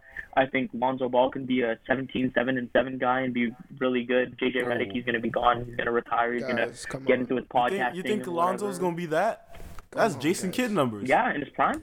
Eh, Lonzo? I don't- Oh, 17, I don't know, man. maybe I don't know, man. 17, 5 and 5, 17, 8 and 5. I think it's gonna be nice. I mean, I know his shots shown progress. He's a little more consistent this year. I know he wasn't great in the bubble, but this year he's shown some consistency. He's dropping 16 on a lot of nights, and he impacts the game. Lonzo's not that bad. He's not the next Magic Johnson, like they said when they dropped. I don't know, man. I'm He's look. not bad. What are y'all thoughts on the curfew? Fuck Hmm? that. The curfew. How do you guys feel about that? Look, look, That's tough. our government is incompetent. Why? I don't know. They can make it easier on themselves, but you know, they won't. They could have made a like one long ass lockdown, but they just keep flip flopping, and we're the ones who have to cope with it. So mm, Yep. See, what makes me feel, and I know we have other topics to cover, so I'm not going to harp on this too much, but the reason I feel like this is boring, and don't take it from me, I mean, whoever's listening to this, including you guys, do your due diligence, do your research and whatnot. I feel like this is a form of population control almost. I don't know, I feel like there's another agenda behind this. Because if this was truly in the interest of public health and lowering the amount of cases, that's fair. Lock us down. Mm-hmm. And I understand the interest of keeping the schools open. But the schools are still open. The elementary schools are still open. I live right across the street from one, and kids are not wearing masks. They're rubbing on each other. They're doing all sorts of stuff. And then they go back home to the working parents and they spread the virus. So I don't know if the cases are necessarily going to go down. I think they might see like a moderate decline, but I don't think they're going to steeply decline because of this curfew. So I don't know. I'm starting to think that there's some other agenda behind this. I don't want to. I don't want to be that conspiracy guy because I feel like I'm a little above that. But I have genuine concern about why they're doing this. Yeah, no. To me, it's like it's like you act like people won't just do their stuff during the day. Like I don't understand the point of a curfew. Like the COVID doesn't sleep at night. What do you mean like curfew? You know, that's my problem with it. Mm. Exactly. Like if they were consistent with whatever they're doing. I mean, to be honest, because just us, like teenagers who go outside and whatnot. I mean, our biological wiring, our clock, is to wake up later in the day and go to bed later at night. So generally speaking, people our age who are major perpetrators of the viruses, because we have girlfriends and the rest of it. I mean, we're probably going to be out past eight. Like I know I'm not going to be leaving my girl's house at 1:30, 2 a.m. if there's a curfew. I'm gonna have to mm. get there at 10:30 in the morning, get my stuff done, and be out of there at seven. So it's it's definitely harder. Like it is going to deter people from going out. So like the mm. pro- the principle of a curfew may be effective, especially if it's scientifically backed, which I don't know if it is or not. But the fact that they're contradicting it by keeping schools open is what's making me question their agenda. You know. I don't like. Mm-hmm. No, to me, it's just like, look, they need to make up their minds, especially with the whole debacle. Like for our viewers that aren't from Quebec, um, our government basically um, told us that if uh, we were to isolate like two days before and two days after, we could have like Christmas dinner. And then uh, like last minute they changed and said like, oh no, you can't have that. Like you have to stay home and stuff. And like they basically like switch up on really everything. It's like taking candy from a baby. And the thing is, though, in fairness to them, science, because I'm in health science at Dawson, obviously, right? What we learn about the scientific method, and this is something that I think a lot of people should know because people should understand two things, science and the economy, is that science is always evolving. The facts are always changing, and Max Kellerman says this on First Take. Well, your take can change when the facts change. So, in mm. fairness, I mean, as soon as you realize, oh, it's no longer safe to have Christmas, we'll take that away from you. The only thing is the way that they do it is bad for morale. Because it's like you're taking candy from a baby. At least tell us that there's a chance that you're going to take Christmas away, and that's better. That that'll have the people respect you and trust you a little more, because they won't have false expectations. They won't have false hope. Yeah, no, like it was no, it was cute the first couple times, but now it's just like you whenever you give us like good news, we're just like, nah, nah. In two weeks, it's gonna be something different. I don't, I don't buy it. You know, like at first the curfew, they were like, oh, it's gonna be like a week. Now it's been extended to February eighth. You're like, nah. You extended it three days after announcing it. Like you knew you were gonna extend it. Who are you fooling? Just tell us that. You know. Yeah. Exactly, but I know um we have we have some other serious topics to cover. What happened uh, yesterday at Capitol Hill, I mean, Washington, look, conflicting ideas there. So look at the. I mean, the best way I can say is like we we have an incompetent government in Quebec.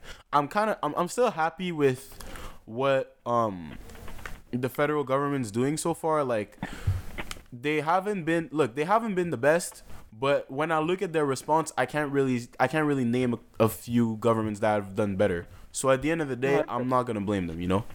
But you see, what I fear is that this this COVID situation and this lockdown and everything, I feel like it's going to create because there are a lot of people who think this is government tyranny, and there's a lot of people that think this is in the best interest of healthcare and well-being and good Samaritanism in Canada. So I think there are two sides to the story. But what you see when you have people who firmly believe in one side or the other side of the given story is that there's a lot of division. And I think that what the type of divisiveness we see in America right now, especially what happened yesterday, we're seeing mm. we could see something similar to that in Canada because of this COVID. And I think ideologically, what's happening with this lockdown and with this curfew, I think it's dangerous. I genuinely think it's dangerous. I agree. We could see similar things happening. Yeah. I agree. I don't think I don't think it's gonna be the the creator of that divisiveness. I just think that it's gonna exacerbate it. Like it's definitely gonna be the type of thing where like people are gonna be like, Well, I don't care, I'll say whatever I want. You know? But then again, I feel like the with Canada, the whole thing is that we don't talk about it. it's our whole it's our whole thing that like we don't talk about taboos.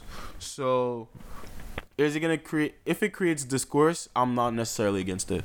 I would rather look, of, I'd rather I'd rather know know the evil than not know it, you know? But think about it this way, right? Somebody like let's say this quarantine and what's being uh, mentioned right now by experts, and you can do again, whoever's listening, do your own research on this. Don't take anything you hear um, from the internet immediately. But what they're saying is that to deliver in Canada, I believe, or Quebec, I'm not sure, to deliver the vaccine to everybody who needs it, not everybody who can get it, everybody who needs it. I believe the fastest they can do that until September, and that would make the entire COVID debacle here at least 18 months. Somebody who was 18 years old at the beginning of this quarantine, like right after your last block party, well, I mean, the second last block party you guys had. That's 18 months. Somebody who was 18 at that point could be 20 by the end of quarantine. We only live, let's say, 75, 80 years. That's a significant portion of your life. If this lockdown, mm. the nature of it right now, proceeds past a year, I seriously think that people are going to riot and people are going to be genuinely upset and take action about it. Because a year, a year and a half, that is a lot of time to take away. That's a lot of time. Mm, I hear you. I hear you. I get you. I hear. Especially with unemployment, with unemployment numbers that are going back up again. Especially with the way that like you're right. Like it is a long time. It really is a long time, and pe- people's pockets are hurting. And when that when that starts to happen, that's when people don't start to feel bad.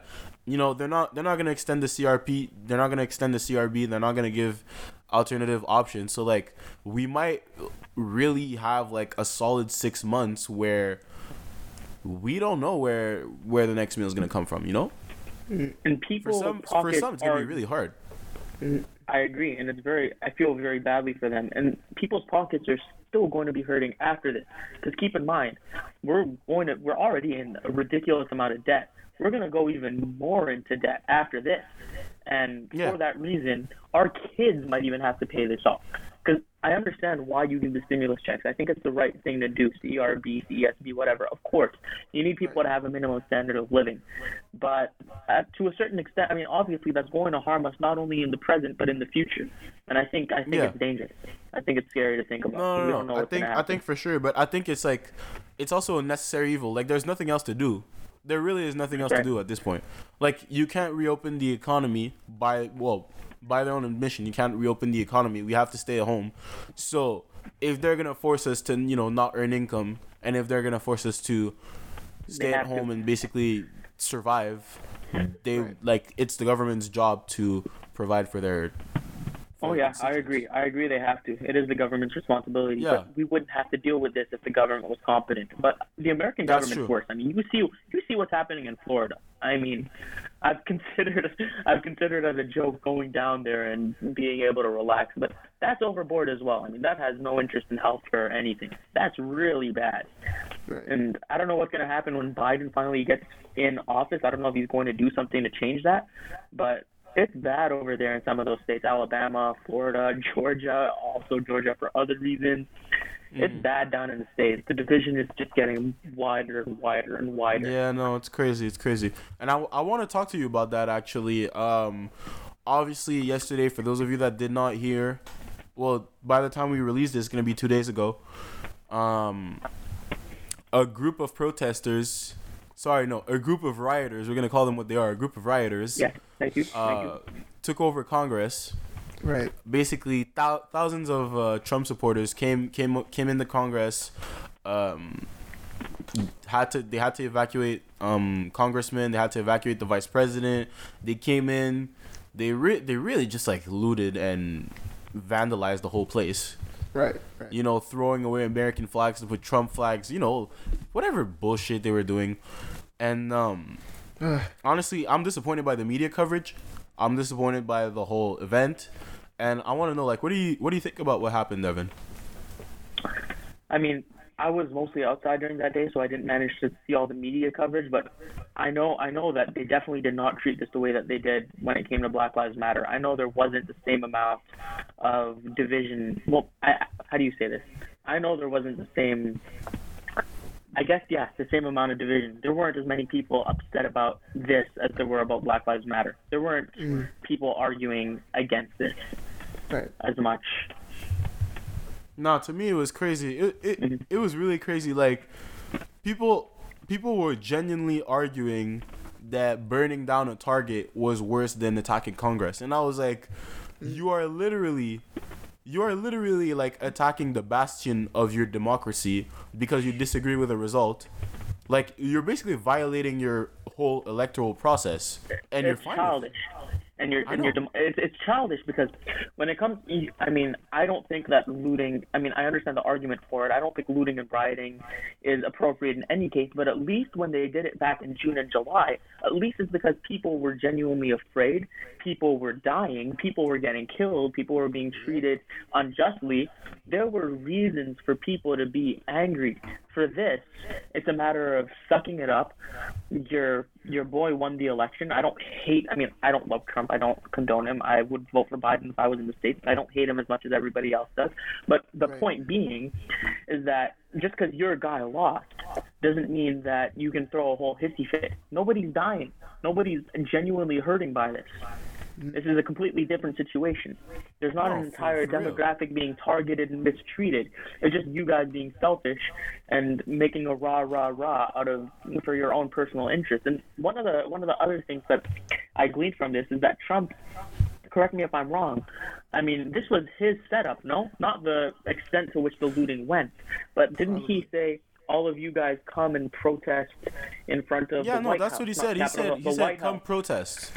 And he said March, March, March, and then Jack Dorsey on Twitter took uh, banned his Twitter account for what was it, twelve whatever hours because it was legitimately getting out of hand. I think that's dangerous. No, it no, to me it's just insane like the fear mongering that he's doing, the what's it called? The the riling up of his fan base. I'm just like, yo. And it was really like risk free protesting. Like like you look at it right now. Thirteen people got arrested. Thousands of people broke into Congress. Thirteen people How many people? arrested. How many people? How many people got arrested in Minneapolis? Oh, I've, in, I'm gonna I know it was I know it was up it was over a hundred. It was over a Uh, hundred. Ten times more. Ten times more. Yeah, no, no, no. And Capitol Hill, I think, I, I think, I think Trae, JJ, you guys would agree. Capitol Hill is a higher stakes building. I mean, you shouldn't be destroying Definitely. mom and pop shops either. But I think it's a higher stakes building than Target. I think it's a higher stakes building. But 13 people got arrested. I mean, to a certain but- point, yeah. Okay, No, but to me- generally, it wasn't. They didn't. We didn't like destroy the fucking stores and shit. That's the riots. Like we can't just Yeah. compare our protest, our Black Lives Matter protest to the fucking riots. That's not the same thing. But automatically, the fucking I want to call them supremacists because fuck them. They want to compare the shit to that, and it's like, yo, look. First of all, it's not the same shit, and then you want to put compare the fucking riots to what you're doing and say that's okay. Like, no, like chill out. Like, no, that's just disrespectful. To me, it was like, yo, look, it's a slap in the face to all the protesters. Literally. That protest for a real cause, it's a fucking it's a slap in the face. Like, the Like- numbers, like, if it were close, if it were close, if the people Right. at Capitol Hill were, let's say, I don't know, let's say for per per ten thousand people, per thousand people, you had 500 arrested at Capitol Hill and Right. 550 arrested at the protest. Is that right? No, but at least you can look at it and reason that perhaps there are other reasons, perhaps related to the pandemic, that slightly more people were arrested at the protests, or maybe there were slightly more. I don't know, but you can kind of infer that. But 13 to 100, and I'm pretty sure there were 13 to 100 is a pretty significant ratio. Over 100, it was probably hundreds of people Yeah. arrested. I don't Yeah, have no, the I'm saying. I'm saying over hundred as a conservative as a Okay, yes, exactly. estimate. No. It was over. Probably way over a hundred, and definitely in terms of proportions. How many people were at Capitol Hill last evening, yesterday? No. No, it was 10k, 13 got arrested. 13. No, to me it was crazy. Only only 13 got arrested so far. And I look at it and I'm like, look, I I don't I really don't like being the conspiracy guy, but yo, one of the most secure buildings in the world. Getting into Congress, you can visit, but you can't just get into Congress, especially when they knew there was going to be a protest. They were aware there was going to be a protest. They didn't put that much security force around the Congress. They just, I guess, they just assumed that uh, Trump supporter or, if we're being honest, white people aren't gonna riot, which is ridiculous. If you know there's a protest, you put security around. Yeah. And not only that, once they got their security around and once people breached in, they just gave up. They were like, nah, we're not doing this. Exactly. Walking away. And people were turning it into memes. You see the peop, the guy, the guy sitting back on his chair like this. And you see, yeah. I mean, eh, Slap in the face. that's there's no there's no excuse for that. First of all, they're acting childish, and I mean, I know obviously all of us we're young people. We like to screw around. We like to make jokes, but we don't. When it comes to things that are serious and stuff that mean things to people and things that have serious ramifications, you got to take that shit serious, and they're not. It's Not not, even the about the police meaning. forces- It's an institution. It's the Exactly. institution of democracy. Yeah, and that's just that's just frowning. And I know that some people are saying what's happening in Quebec now with these lockdowns with Macron France and all of that. It's a dictatorship. Well, these Trumpies, I mean, these guys seem to be advocating for a dictatorship because they're clearly attacking a democratic institution and saying we don't agree with the results of the election. Therefore, implicitly by doing that, they're saying we don't agree with democracy. We don't agree with fairness. Right. No, it's crazy. It's crazy. Like even if you think, look, even if you think it was rigged, fair enough. There's legal recourses for that. You are literally taking legal recourses for that in several states. What are you writing and breaking into the the what's it called? The Congress for? And you look at the response of uh, Trump and Pence. Pence was literally in the building, and I've never seen him have such a weak response to rioting all he did was tweet like, "Oh, um, you need to stop and go and go home safe." And uh, Trump Trump was like, "Stop, stop the protest, and like walk walk home, walk home in peace." I was like, "What? What? They would not have said that. They would not have said that if it was, they did not say that to the Black Lives Matter No. protest. no, they did not say BLM protests. You were calling people thugs, saying that it was Antifa looters and stuff right. like that. That's right. But when Exactly. people go into like arguably one of the most sacred places in American history, you're like, oh, just walk home. Just walk, home safely. We, we won't arrest That's you. That's far. No, we won't arrest you. We won't do anything to you. Just walk home. Just walk. Just, just go back the other way. Look away, will you? Yeah, exactly. And I know Trump needs to play to his base because in his mind, and who knows what goes through the guy's mind. I mean, we know he has an excellent business acumen, and his IQ is probably high, but the guy, IQ and ego are independent. Like hmm. this guy, this guy might have a high IQ. This guy, obviously, he was he's excelled, and this is a Jordan Peterson something that he said. He's excelled in so many different domains in his life. He's done well in reality TV, real estate. He became the president of the United States. The guy knows how to do stuff, but the fact that he knows how to do so many stuff means his ego is completely just gone out of control. And this is an ego thing. This is just boosting his ego, thinking that he can still win the election.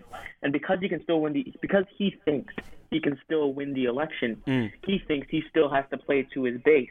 And him playing to his base, like I'm trying to, I guess not concede, because obviously what was done was incredibly unjust and wrong, and it's symbolic of many things wrong with America and the way people are treated. But in fairness to Trump, if he thinks he can still win, he has to play to his base. Now that's ludicrous for a variety of reasons, but that's one way to look at it. Do you think?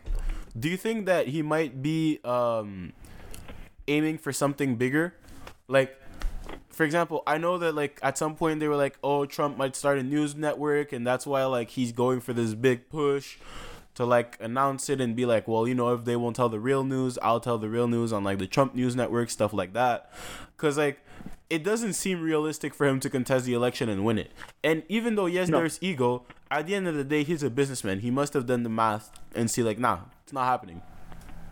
But narciss but the thing is and i noticed this with myself and i don't like my how do you say this the more i achieved and i was on like a high streak 2019 2020 and then i kind of just hit a plateau and hit a low i mean and i found this out by being in my relationship is that my ego inflated Right. and that's not good and that obviously happened to trump because he's achieved so much when your Right. ego gets mm. inflated like I can say this from personal experience. Unfortunately, when your ego gets inflated, it's hard to realize that your goals are unrealistic. It's hard to realize that you're wrong. Right.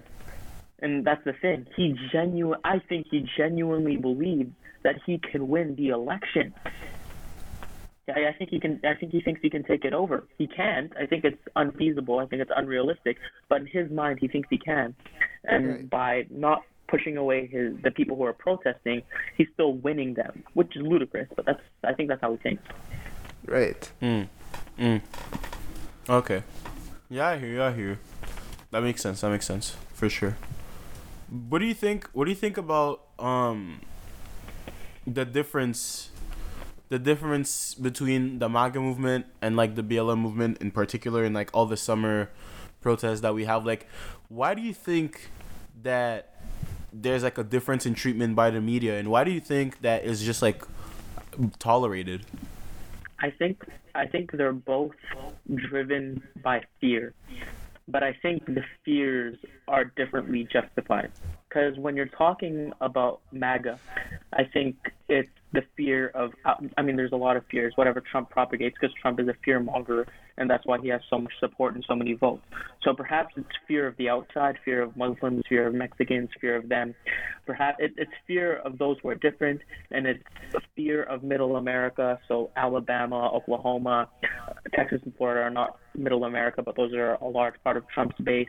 It's those people losing the comfort of their lives that they're accustomed to, that mm. they once had back when Bush was president, back when Reagan was president. That's a lot of the older kind of hillbilly demographic, these rednecks. So it's driven by fear of the different. Whereas Black Lives Matter, I mean, both of you guys can attest to this. It's also driven by fear, but it's driven by fear that my, I've seen my brothers die. I've seen my kind get mistreated by this country, and there's nothing I can do about it. I every time I walk to, outside of my home, I'm scared uh, that a police is gonna, a cop is gonna pull me over, and I am powerless. What can I do? They're, they're out to get me. That's the fear that BLM had. So they're both driven by fear. But then you have the response to either of those fears. And essentially, Biden catering to the fears of the BLM protesters, and um, Trump is catering to the fears of those MAGA protesters. Now, if you look at this ethically, you see that perhaps the BLM protesters are more justified. Now, I'm not black, so I can't I can't put myself in those shoes and say which fears are justified and which are not because I haven't experienced it and no type no amount of statistics or numbers or anything I read is going to be able to justify how people like you guys and tens of millions of others in North America feel. Right. But Mm. I think that there's a certain threshold of fear that you have to have on both ends. And I think when that threshold is surpassed and there's no more equilibrium between the two different sides, which clearly has happened in America, that's when chaos occurs. And BLM, um, I'm not an expert on this. I haven't done all of my research, but uh, the movement, the Black Lives Matter movement, and guys like Stephen Jackson, NBA former NBA player, All the Smoke podcast, Matt Barnes, who is who was um, George Floyd, very close friend of George Floyd, and has dedicated his entire being, his entire life to this. Him and many other black people have spoken out against Shaun King and against the Black Lives Matter movement in saying that, well, are you really doing this in favor of black lives or are you doing this in favor of promoting leftist propaganda? Because there are some things, if you go to the BLM, all of their clauses there, the movement, they say, we want to destroy the nuclear family or something along those lines. So some hmm. people on the MAGA side, and even people who support the justice of black people, do question the Black Lives Matter movement. And I think that has certain validity. But I think ultimately you have to account for the fact that black people have been and continue to be mistreated in this country and not use that to not use those fears to leverage to leverage yourself and your political views. Black people should be treated justly, just as everybody should be treated justly, and that's that. That's what you need to solve. And anything else, anything that the BLM does that isn't catered towards that is extra and it's killing the reputation of the movement, which is unfortunate. So that's a, that's, that's a lot to unpack there because I just said a whole bunch of ideas. I just kind of um, expressed my thoughts. So I don't know. You guys, you guys interpret that how you want. Right. I mean, to me, I gotta look at. I feel like there's a lot of. I, I hear you when you say there's fears on there's fear on both sides. Obviously, I'm gonna be biased, but I feel like sometimes I just gotta. There, I feel like there's a lot of hypocrisy, on both on both sides actually, really, but uh, on the on the MAGA side, the hypocrisy is that like a lot of people are gonna be like, oh well, you know, BLM, they're they're um like they're left they're leftist Antifa. They want like a revolution. They're communists, and I'm like, man, you're a grown person. Like you cannot act like you don't know the difference between an organization and a movement. You can't act. You know, when people said Black Lives Matter initially, you had a problem with this. This is not new. Like this, the the phrase Black Lives Matter has been here since like 2012 with Trayvon Martin, when there wasn't even an organization, when it was just that, you know. Mm-hmm. And people still had a problem with it going like, well, all lives matter. Well, well, you know, um, I think it's it's a it's a divisive statement. Like it shouldn't be controversial to say Black Lives Matter. They don't matter more than yours. They don't matter more than any. It should just be like they matter. And if you don't agree with that statement, or if you can't even get yourself to be like, yeah, yeah, it's a statement that I can agree with, then to me I have a problem because you you know the difference between the statement and the movement and the organization ultimately. So if you can make that distinction and you can't even agree on that, to me you're being to me there's there's this hypocrisy. And the other hypocrisy that I actually want to talk uh, with you about has got to be about um like the performative activism that's been going on. And like I remember I was on your podcast and I actually like I called it quite early. I was like I don't think that it's going to bring that much change because people are going to do it for like they're to see it as a trend. They're to be like, "Oh, you know, I'm to do my little thing. I'm to say, "Oh, Black Lives Matter," and then I'll go back to my life. I'll sign a couple petitions, you know, do my thing.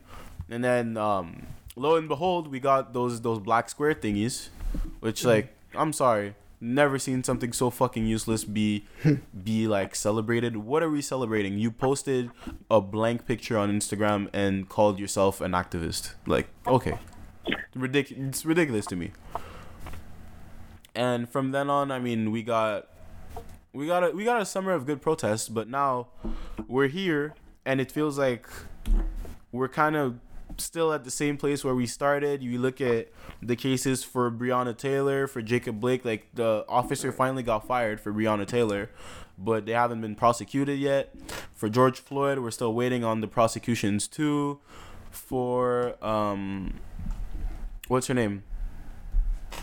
For Jacob Blake, the same thing too you look at you look at how how the movement's been going and you look at like the outcomes of everything we've been fighting for like you know we say justice for Breonna Taylor justice for Jacob Blake none of them had ha- have had justice yet you know so I kind of want to know like what do you think of I guess social movements kind of being used as a trend as like the theme of 2020 overall it really became a trend Yeah. I want to hear you on this too JJ because um we talked about it but not much so yeah Mm, Not Trae. I think I think you hit it right on the money when you came on SparkPod. What was this seven months ago? And you said that because I said I said I was optimistic for change, and you said no. I've been through this. I've seen this. It's been a trend before. It'll probably be a trend again, and this won't create major change.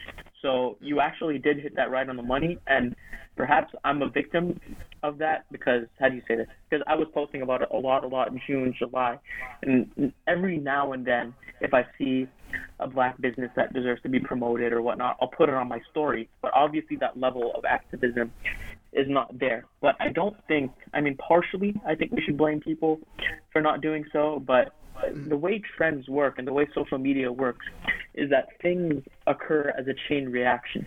So, and it's it's a matter of exposure. If you see a lot of something, you're going to talk a lot about something. So if the media and people are not talking about Black lives, then people who are just sheep to social media, and I think everybody, everybody is privy to this. I don't think there are exceptions.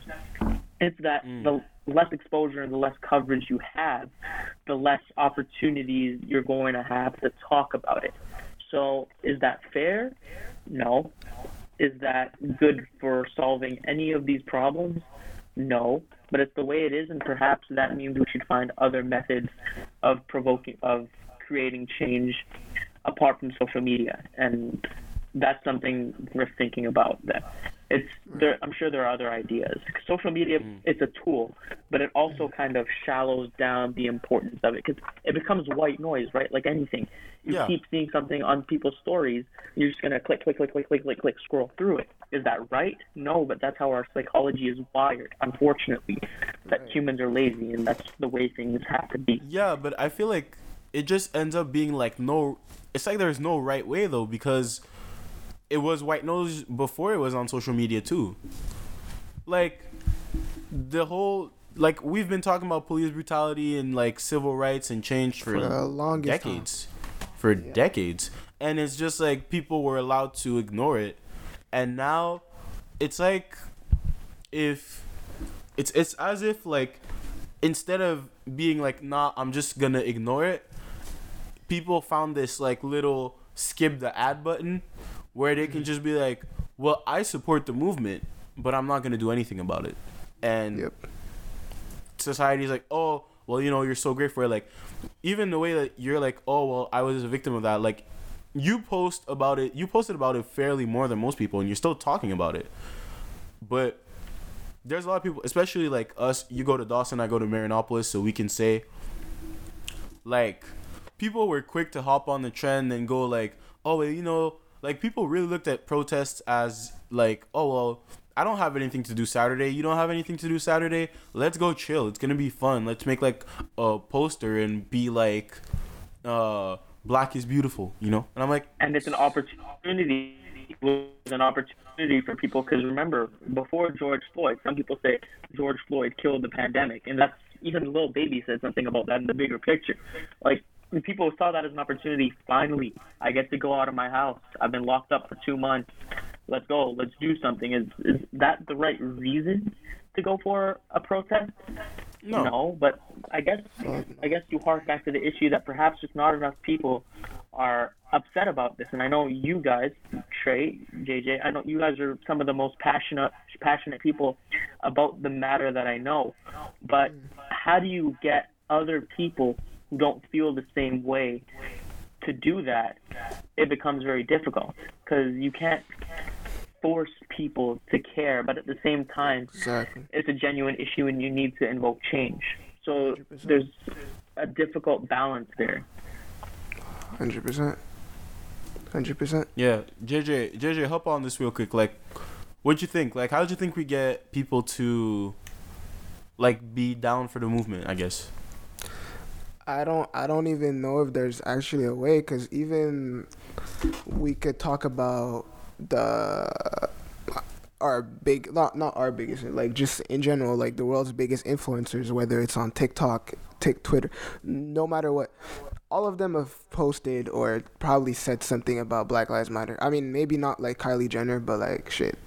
We know she probably supports. Well, she doesn't, but look, you know what I'm talking about. And Kim K, or whether it's Charlie uh, Dem- D'Amelio, whatever fucking name is, like they all probably said something about Black Lives Matter and shit. But like, like Devon said, I mean, they go we go ignore it, or nobody's gonna give a fuck because they want them to go back to their regular content and shit. So it's like we can't even use social media as a fucking as a way to promote that shit because now we could check in everybody's comments. Oh, it's about politics now because Black Lives turned into politics. Like, it's it's it's sad, but shit, that's how it turned into. That's what people make it turn into. Oh, it's politics. I don't want to talk about it. This this that. I was like, yo, it's just a fucking matter of I'm trying to I'm trying to be living the same life as you. It's that simple. The thing is, Right. Is how do you how do you make change? How do you make significant change? I don't if know. It's not political. If it's not political change, and I have an idea in regards to this, and Yeah, I think not only could could it attack, well, not attack, but could it do something for Black lives? I think it could also do something in terms of the social inequality that you see, and I think it has Go to ahead. do with Go a ahead, reform of a reform of the educational system because I mean, I'm a beneficiary, and so is my girlfriend, and so are other people who just have the cognitive ability to do math, to write essays, to memorize information in subjects such as biology, to solve problems. That's it's just being school smart, but I all and that's what is benefited by the school system. And mm. I'm a beneficiary of this, but logically speaking, it's not the most favorable way to educate people and i think that doesn't help because when you're in you know a ghetto like a hood in chicago or whatever or brooklyn or queens or whatever right Yeah. i mean these kids are not idolizing the doctors and the lawyers and the nurses. They don't believe they can get there.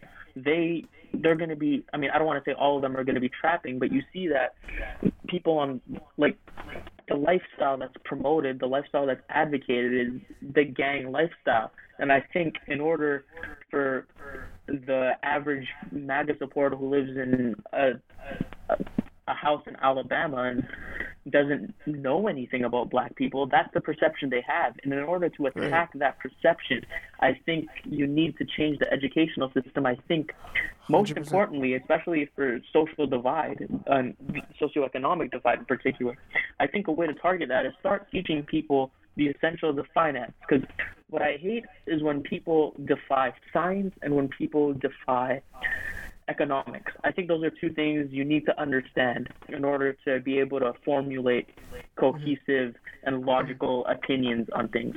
So when you understand economics and if you were to teach kids in the project to yeah. invest their money and to how to start a small business or when you start and, and tell them and show them that they can be something that's not a drug dealer, for instance, well, then you start working at those inequalities and you don't have to resort to affirmative action to get some of these kids into the positions that they deserve to be in. Because mm-hmm. who knows? The cure for cancer could be in the brain of some poor kid in India who's going to die at 13 years old of thirst. Yeah. The cure for cancer could be in the mind of some kid in the project. You don't know. And that's right. why you need to give these kids the same opportunity through yes. the educational system and a reform of the educational system in order to eventually, it's going to take generations. It's going to take generations because social mm. media posting, is Trae said, posting a black square, it's not going to make a change like this. You need right. equality of opportunity in the educational system. Teach these kids. Teach these kids what they can do to put themselves on a better standing, and hopefully two, three, four generations down the line after us, unfortunately, I think after us, we can see a more equal world. And I think that's the way things are trending. I hope things don't trend too far to the left because SJWs, yeah, sure. I think, I think that's dangerous. I think that's dangerous. Yeah. But if we can just have progress in the educational system, yeah. all over the world. In fact, I think that's you can start seeing equality of outcome, deserved uh, equality of outcome based on merit, and hopefully that's part of the solution. Okay. That's a step. But here's what I'm gonna hit you with. I hear like I agree with everything you said when it comes to like an educational reform. Yeah. Now, that's where I think we've been stuck for the past at least at least for the past I'd say 30 years. Cuz like from the 60s onto the 80s there was like this huge wave of change there's huge wave of reform. That generation really like worked to achieve equality. It was like something that they they truly believed in. And I don't they know did, if our generation believes in it now they're conservative. Because huh? this is a famous quote where how do you say this? Where if you're tw- if you're 20 and you're a conservative, you have no heart, and if you're 40 but you're a liberal, you have no brain. And mm. that's that's a quote because those hippies are the same people who promoted change and progress. Well, those are also the same people who are talking down on climate change and whatnot. So you have to keep in mind that perspectives are going to change, and you have to keep that progress pushing, at least in the yeah. educational reform. But yeah, Trae, continue what you were saying. My bad for interjecting. Yeah, no, no, no. I, I, I fully agree, but I feel like that's that's another thing too that's lost in our generation. Like that that if you're conservative at 20 you have you have no heart. If you're liberal at 40 you have no brain i don't think that that's going to continue into our generation because it's not going to be about political affiliation. It's going to be about social standing. It's really mm. politics is going to become an extension of of whatever our personality is on social media and stuff like that. We're not going to care who we vote for really. It's going to be about oh is it more in fashion to be democrat or to be Republican, you know. But anyways, to get back to my point, I hear you when you're talking about an educational reform, but the thing that most black people have been saying is that we don't have that power. We're 13% of the population, decreasing every year. Decreasing every year. Our the black population, especially the the African American population, has not been going up. It hasn't been going up in the past um, 10 years in terms of proportion in the American population. Yeah. Um, when it comes to economical power, we're certainly not there. We're definitely not there. Like, you know, a lot of people want to compare us to like fresh off the boat immigrants, I guess. And to me, it's just gonna be like they start at zero. We start at minus ten. It can it cannot be compared. It it really can't be compared. Like even even if you look at like strictly economic factors, you can look at redlining in our neighborhoods. You can look at uh, debt inheritance in our communities. You can look at the lack of funding, and it's just like no, we start at minus ten basically. And Yeah, when it comes to political power, like whenever black people have decided to focalize their economical power and their political power, whether that be uh, Black Wall Street in Tulsa, Oklahoma, which just ended up getting burned down, or uh, even like those strong neighborhoods that we developed, whether that be Brooklyn, Harlem, that ended up getting gentrified and used for the image. Like, I don't, I don't like using the term. But the system works against us, in the way that like, if p if someone else doesn't care, we cannot do anything about it. So, as much as we can say an educational reform would be great, if the same people who are posting the black square don't actually, you know, go like, we want an educational reform, follow up on it, ask their local uh, politicians to do something about it. The black community, there's nothing we can do because we spend basically our entire life trying to make it better because we have to represent the entire community and we start from minus 10 and like we've seen the limits of our community. We really have. We don't have the same energy that we had in the 60s we we're all stretched out in different cities. We're all we're, we're poorer than we were back then. Black like you know black economical powers goes to corporations nowadays. It doesn't go to black businesses. Yep. it's not the same anymore. It's a, it's a different reality, and it's got to be like at a point. I feel like the alternative is either gonna be we're gonna have to revert to some sort of like pro blackness where we'll be like, now we're setting our own community, we're doing our own thing, which could be it could be it's it could set a dangerous precedent and make it like an intolerant community but at that point that would also be i guess justifiable by the treatment that the community has had for the past centuries or Yeah. like there's gonna ha- like people are gonna have to start to care but i don't I don't see. i don't see the point anymore in trying to get people to care because if they especially in the era that we live in with all the information that's floating around the internet and all that if you wanted to care you would have already you know Yep. Hundred percent. I don't know. I don't. I, I don't know. I feel like that's a lot. That's Yeah, a lot that I just said. I don't know if you, you're like on the same page. No, I got you. I got you. Yeah.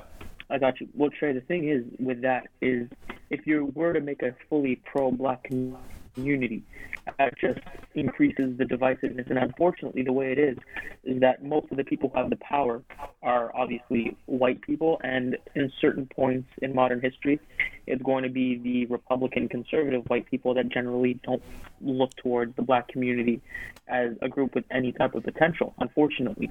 And having a pro black community, yes, perhaps you would thrive, but you would also feel more divided and more targeted by those different from you just for that reason that you're making yourself not like everyone else.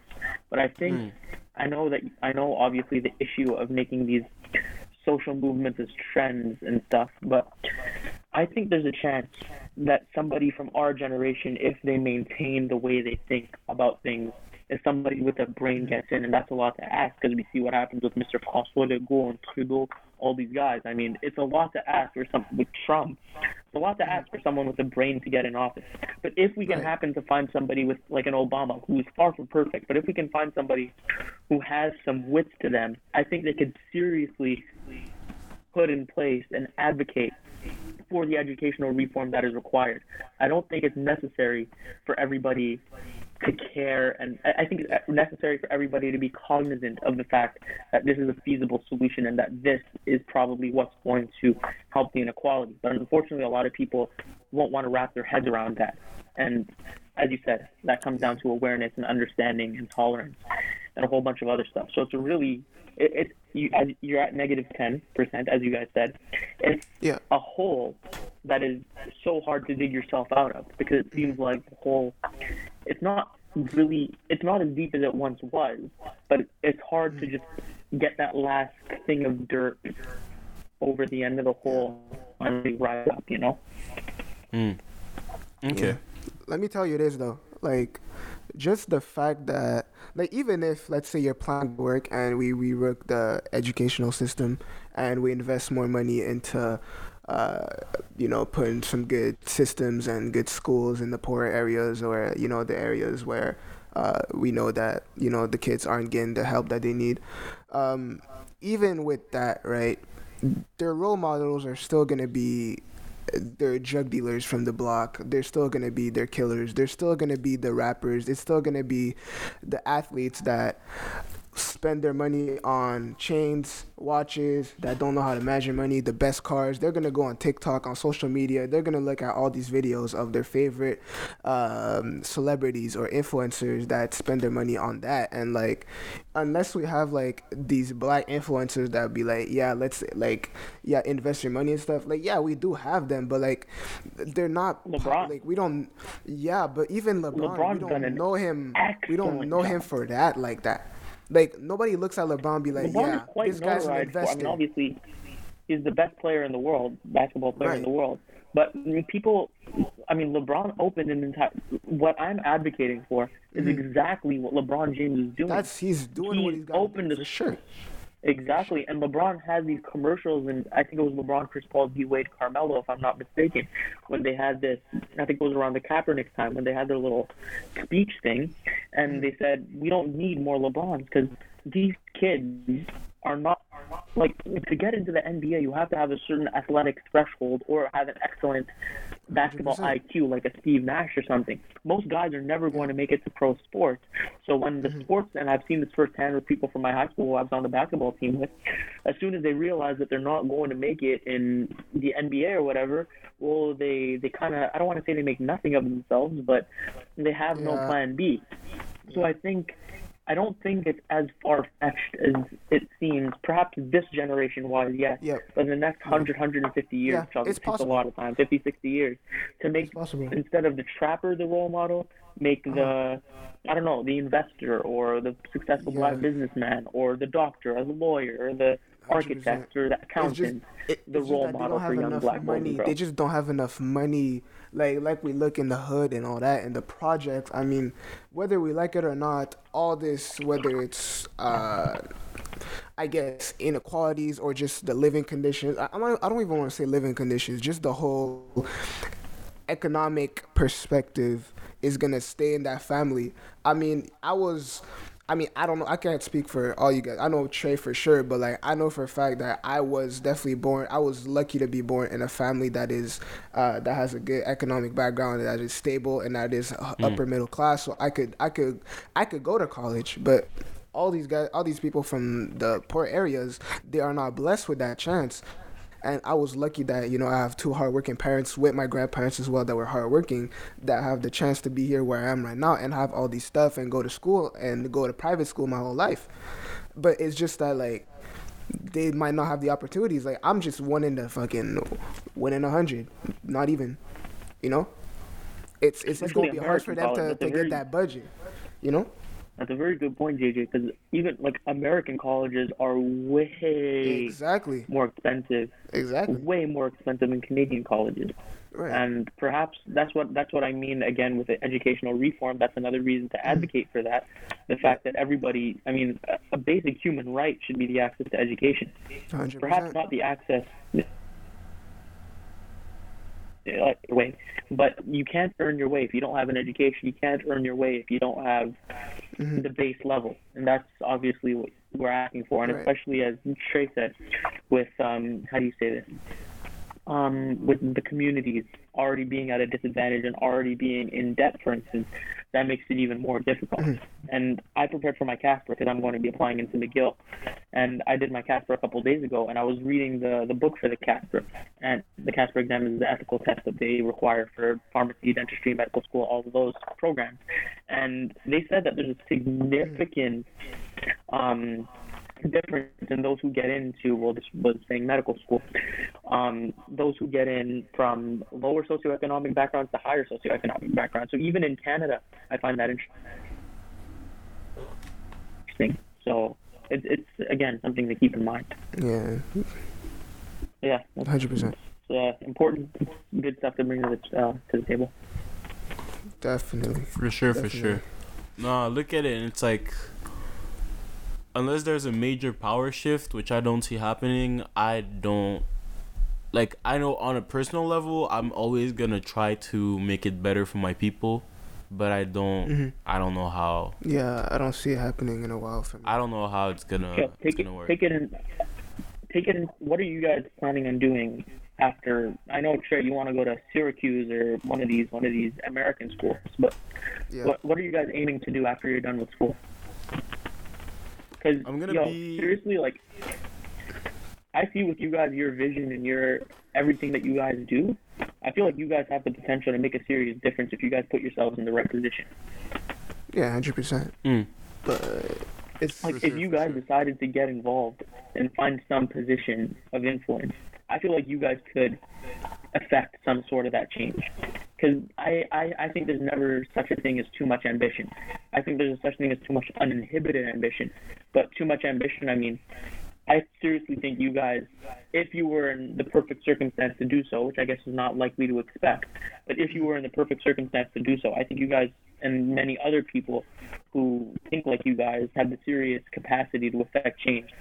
So I think it would take more individuals like you guys, somebody like you, to be put in power. And I appreciate is that it though. possible? Is it is, is it probable? No. Is it plausible? Yes. So at least there's some reason. If there's a possibility that for change, there's a real possibility for it. Then, if we push for it, then it can happen because it's not impossible. It's un- unlikely. No, for sure, bro. I mean, for me, I definitely plan on sure, bro. keep on still being involved in social movements even if I move. That's for sure. Um, eventually I want to be a diplomat, so I would be kind of affiliated with politics. So I'm definitely gonna still be doing this. For JJ, I can speak. I can't speak for you, but I feel like you'd still be involved. Like obviously, um, yeah, for sure. yeah. So sure. I think we would still be doing this. Like even if it, even if it weren't for everything, we'd still be doing it. Like I'm still involved in in projects to this day, Mhm. but some like I can't lie. I can't lie and say that sometimes I don't. Not that I don't see the point, but sometimes it's just it doesn't pay off. You know. Dowie, I feel you. and I'll never I'll never fully get it because I'm not I'm in support. I'm definitely in support and I'm willing to do things. But I'm not I haven't dedicated my life to this. I haven't suffered through this not nearly as much as either of you guys. So I'll never get it. I'll never get Mm.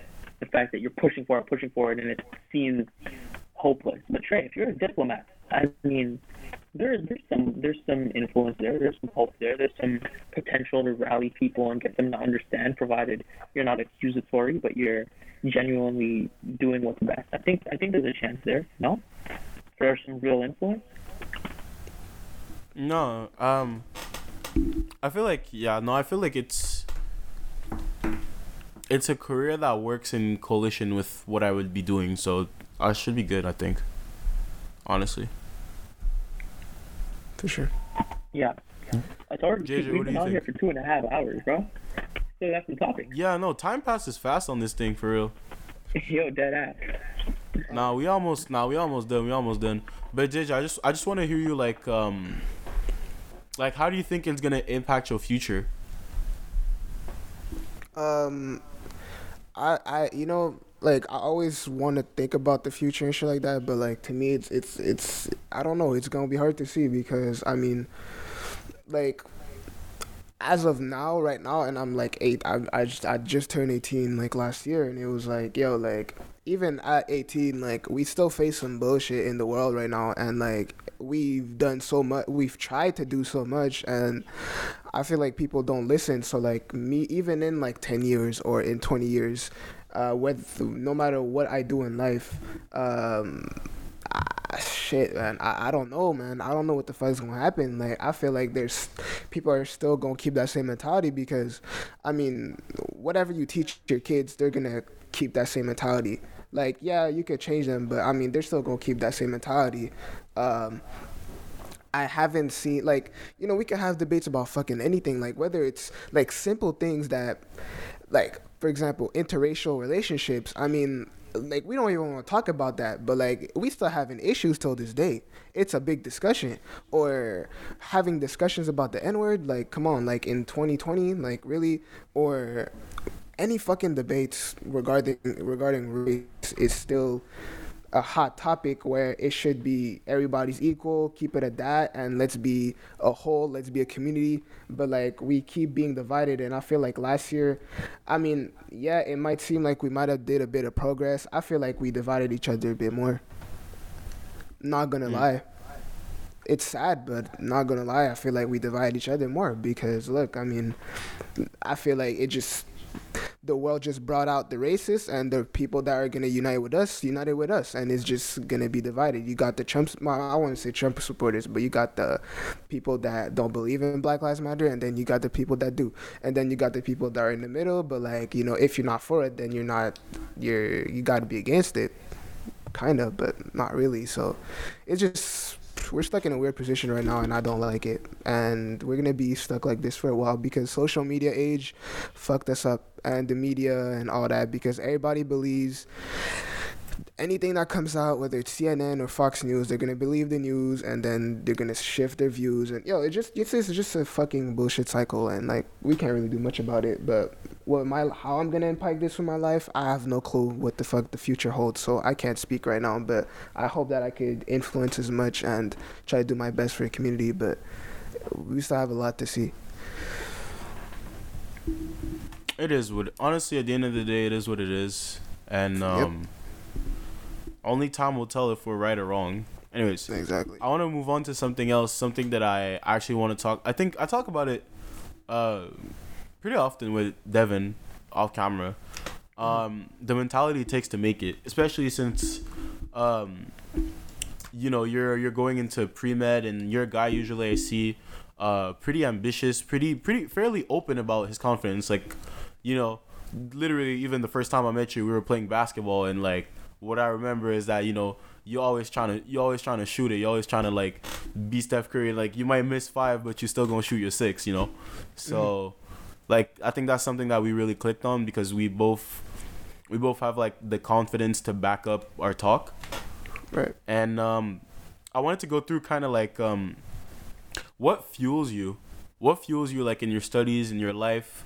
What's um, what's something that you know what's like your life motto and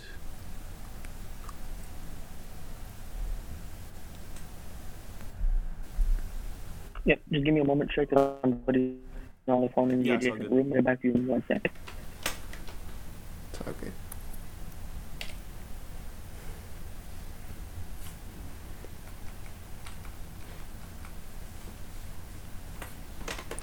To, to the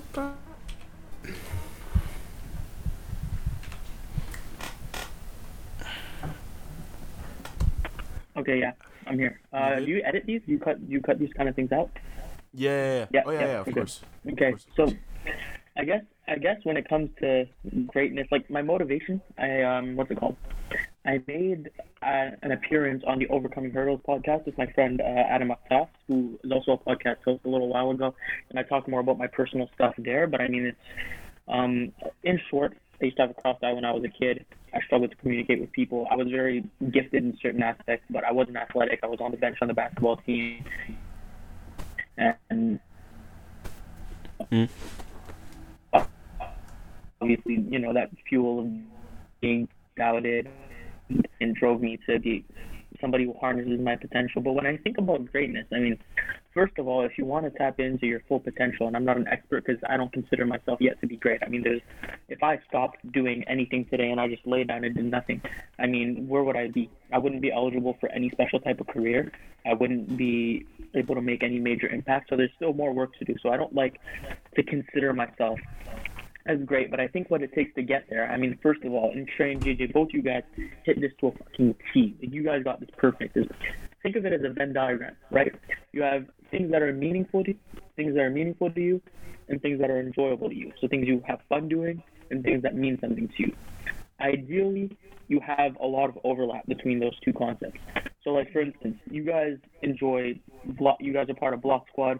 You guys like hosting block parties. That's something you enjoy doing, and it's mm-hmm. also something you think adds value to the community, brings people together. It's fun.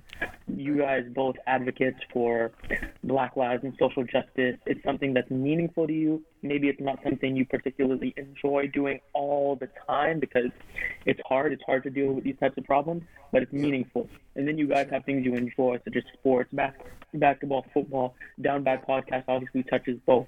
You guys have an excellent overlap between things you enjoy and things that are meaningful. And obviously, you want to do things that are not too too difficult. You don't want to do things that are too too easy. You want the right.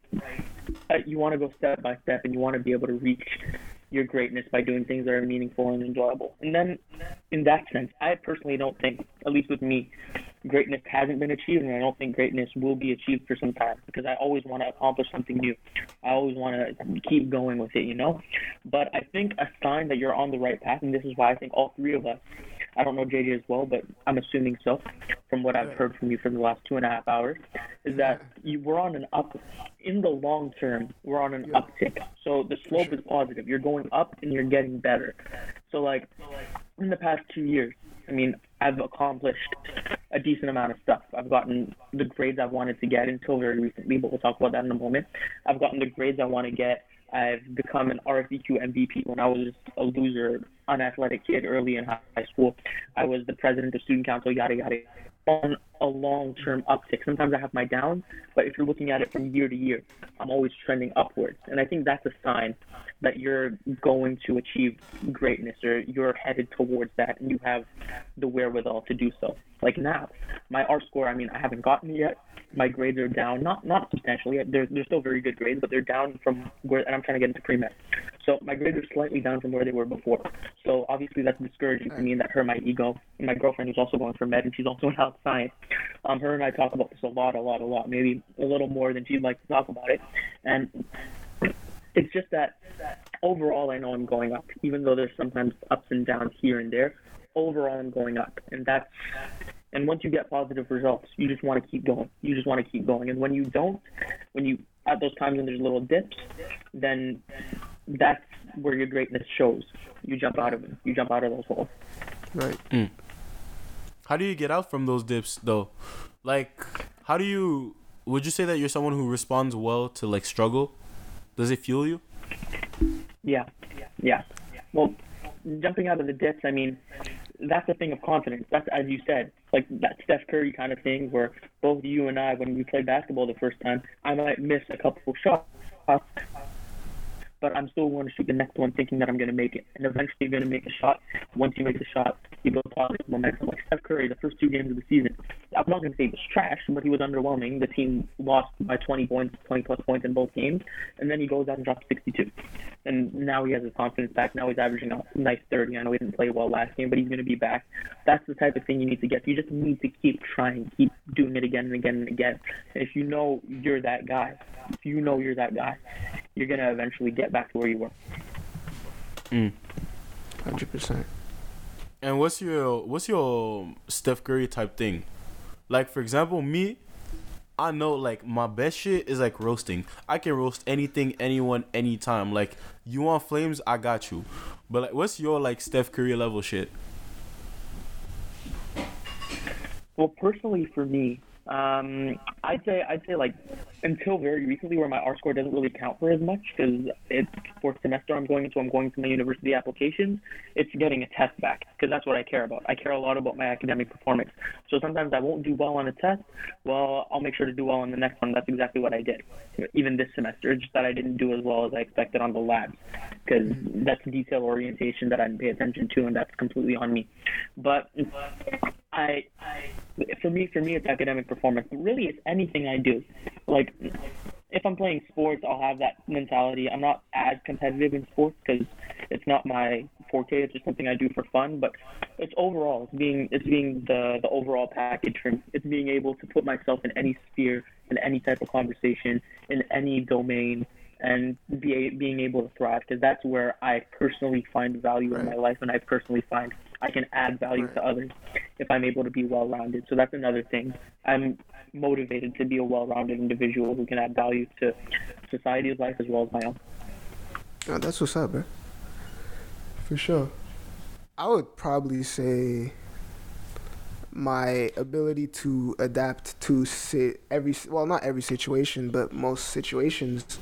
Um, whether we're talking about fucking, I could talk about anything if you just if you just let me know. Like, yo, I'll talk about anything. I could, I could. I could talk to anybody in that sense where, oh, this person is feeling sad. Okay, I'll try to make it up to you in a way. I'll try to find your spot. Or I'll make, I have an ability, I feel like I have an ability to make people comfortable around me where it's like, look, I'm not like I'm a pretty chill guy. I'm not going to give you too much pressure. Like, I know how it feels to be in that position because I used to be a very shy guy, and I, I mean, I'm not gonna lie and say I never am anymore. But you know, of course, if you put me in situations, I might be shy. But you know, I used to be a very, very shy kid, and it's like, you know, what fuels me is that the, is the fact that you know, if I don't push at the end of the day, then I'm not gonna make it. Or like, I can't let these opportunities slip away because I have in the past, and now they're fucking me right now. But you know, I still got to push. And that could be also my motivation. Like, I can't let opportunities like this slip away. Uh, got to make connections and do that. Obviously, for sure, I might be lazy some days or I might not feel like doing shit because shit, we're in quarantine and it fucked me. But, you know, I feel Mm. like just this whole aspect has got me where I am today. You and, I have to, and I have to thank Trae too. Shout out Trae for yo, yo, you gotta no, we gotta keep grinding. To me, and to me, I hate seeing people that like don't have an excuse not to be working hard and Mm-hmm. just don't be doing much with their time. I'm like, bruh, do like do better. Do better. And I know y'all got some people off the top of my head the moment I say this, and I'm just like, nah, bro, you gotta do better. What do you mean like you're only there? Mm-hmm. You're only there? Like, no. Especially with their It's the opportunities. people. It's the worst seeing people who have so much potential. It's the worst. Like I'm not saying anybody specific. I'm not referencing anybody specific, and I think it's important to put yourself in other people's shoes and understand why they might not be achieving things, because Mm. that's another thing to factor in. But if you have the opportunity and the wherewithal to do something, and you don't, and then you don't learn from making that mistake, you're doing nothing, and it's a shame. It's a shame. Yep. No, for real, for real, for real. To me, and like, you gotta like, if you know what you want to do, sac like, you gotta be willing to sacrifice for it. You know, like for example, I love doing down bad. That means that I know that most of my Saturdays are gonna be booked. Like Saturday afternoon, it's dead. Like you can't reach me. I'm doing this. I'm out here. We're recording. We're on the mic. That's what we gotta do.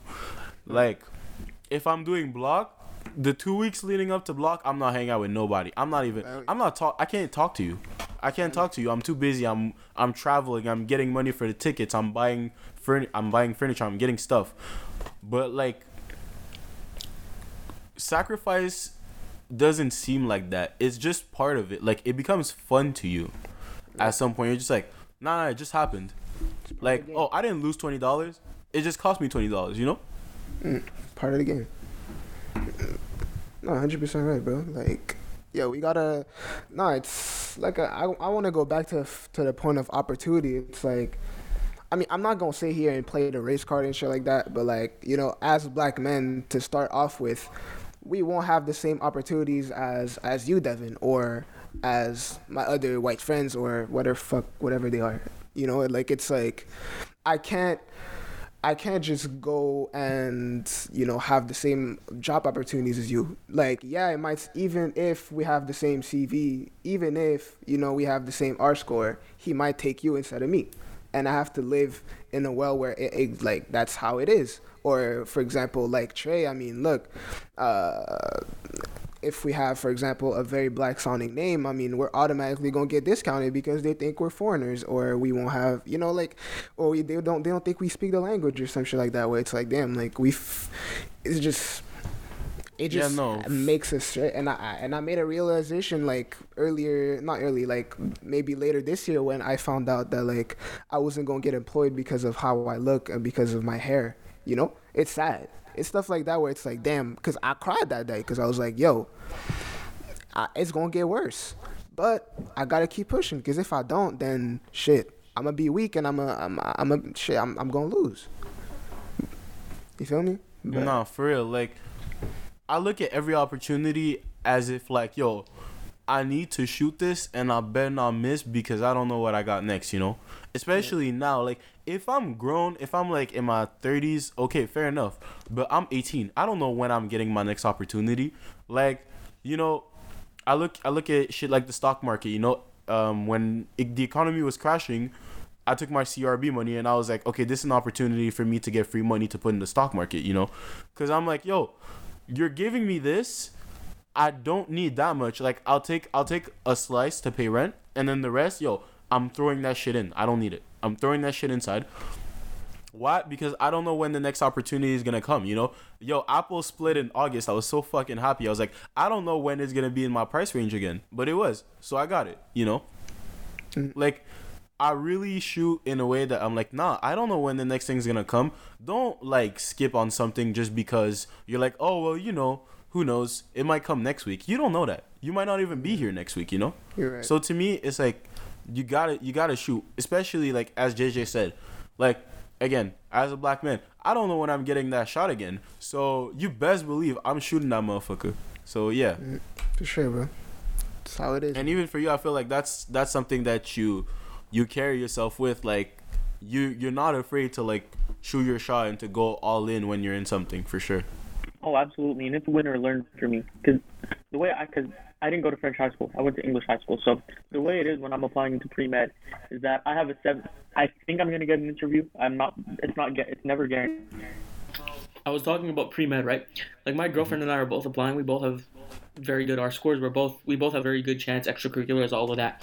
But she went to French high school, so she has four schools that she can go to. She has McGill, Université de Montréal, Université de Laval, Université de Sherbrooke. I think those are the four that. Uh, yeah, those are the four. I only have McGill, so I have a seventy out of three hundred chance in getting in, whereas she has almost a fifty percent chance of getting in. So for me, I'm confident in myself. I'm confident in my ability to do an interview. I'm confident in my ability to get an interview. I'm good with that. But the reality is, even if I'm confident, 70 out of 300 is a gamble. And I'm confident I'll give myself a 50 or 60% chance of getting in. That's still only a 50 or 60% chance of getting in. And I have to hmm. look at it to the point where I'm not losing if I don't get in, but I'm going to have to do other things and create other opportunities for myself because I'm obviously going to have to go for a bachelor's degree, and I'm fine with that. I'll find something I'm passionate about. I'll learn about it. I'll do my best in it. But during that mm-hmm. time period, I don't want to be wasting my time. So instead of saying, oh, I lost, I didn't get into a program that accepts 70 out of 300 people, which is a realistic possibility, I'm going to tell myself, okay, I better make something out of the two extra years that I would be wasting here and make something out of myself. So I don't know if that involves an entrepreneurial venture. I don't know if that involves uh, starting SparkPod again. I don't know what it involves. I haven't thought about it that deeply yet, but it's win or learn. And I think that's that growth mindset that all three of us have, and that's the growth mindset that all three of us need to have in order to get to where we want to go, and hopefully even get beyond that. Hundred percent. For sure, for sure. I feel like yeah, like anybody listening, as as he said, win or learn, win or win or learn. Like take your gambles, and if you don't get them, yo, pivot. Always pivot. Always pivot. You know. Focus, focus on, focus on something else, or like stay in the re restructure, restructure, and then come back and take what's yours. You know. That's that's how I see it. That's how I see it always. Can't waste opportunities, man. Can't waste your opportunities, bro. Mm, yeah. For sure. And make yeah, and make sure to look for your opportunities everywhere, cause you never know when they come. You would really never do. Yeah. All right, yo, I want to hit you. Actually, speaking of opportunities that we never know when they come, um, pretty soon. Actually, I think our next guest after you or something like that is like the craziest stories of like opportunity comes in the weirdest places. Honestly, I mean, even you, like shit. We met at a YMCA, so it's kind of an opportunity comes in the weirdest places too, when you think about it. Shout out to shout out to Mahian for that, by the way. It's just that. Sure, Shout out to Mahian. Haven't seen that guy in a minute. But that's my guy. That's my guy. Yo, me neither, but I love him. This guy, this guy's hilarious. I love this dude with all my heart. That, that was So, a blessed no. day. That was fun. I can't wait No, to it hoop was- again. it Can't was wait till this is all over. for real, for real. Nah, we need to run it back. We need to run it back for sure. Well, I might be a little bit rusty. I haven't played since the summer, but um, we should be fine. We should be fine. Let me get, think let me get I a couple jump shots. I'll be Steph Curry again. Same, same. Yo, no, I'll be I'll be Draymond Green. Draymond Green, but you take over in the post. Basically, basically. Anyways, Draymond now Green's this is the part that game. I I've been mean- waiting for. I'm trying to. This is the part where I'm gonna get you in trouble. I feel like you're gonna have to answer some questions for this, cause um, recently, recently you got in a relationship. Our you know our resident bachelor, earliest used to be a fuckboy, is now cuffed. So we trying to know what happened. what happened? How did you get cuffed? Ayo, What does it take? ayo. First of all, I was not a fuckboy. I mean, I had the fuckboy look, but I was focused on my grind. I was focused on school. But Stop the cat. what happened is I have a friend. the. and she's friends with my current girlfriend. Like she's one of my she's one of my closest closest friends. And she Mm. kept talking to me about this girl who's not my girlfriend. She kept talking to me, "Oh, she's just like you. She's well-rounded, she's cute, she's smart, she's this, she's that." And she showed me pictures of her. I was like, "Okay, I'm I'm interested. This this this this is this is compelling. I like this." Um so on rate my teachers Dawson. Yeah, rate my teachers Dawson. I knew that uh, she cuz I was considering taking a class and she already took uh, the same teacher. So I hit her in the DMs and I was like, Okay. How do you feel about this teacher like the facebook messenger dms how do you feel about this teacher? Um, is he an easy grader? Am i going to be able to get a nice grade in it and then after i hit her with the oh by the way i've heard a lot about you from her friend. And Mm. that makes us I, I said something along those lines so we're buddies right away. And then we just start casually talking talking talking. I snag her snapchat i snag her instagram. I get to see her in person i get to see her person again. I ran to her neighborhood because i like to run. I'm, I'm a, i was a track athlete in high school that was that was my main sport. Um so i ran i ran to her area and then after that october 3rd what do you know? Cuffed easy money. And uh, i couldn't be any happier. I couldn't be any happier with everything that's gone down in the past few months. It's a lot like being in a relationship i haven't had a major argument with my girl. I don't know if Trae you have jj i don't even know if you have a girl. Maybe you do maybe you don't. Don't. I'm not. but it's not all sunshines and rainbows. But her and i personally we don't fight or argue. But i find that being with her especially because she's so much of a reflection and a mirror image of myself like she has the same goals as me she has the same aspirations as me and a lot of the time she does better and i'm competitive. I don't like it when people do better than me at the things i care about. I don't like it when even my closest friends i don't like it when they do better than me. But mm. that's a flaw i've recognized in myself being with my girlfriend. Like it's something that I've realized that I have to work on, and that's self improvement rather than constantly comparing myself to everybody. Like I like to tell myself it's like that Michael Jordan thing. I took it personal, but and it's good to take it personal sometimes because Steph Curry took Damian Lillard's slights personal and dropped 62.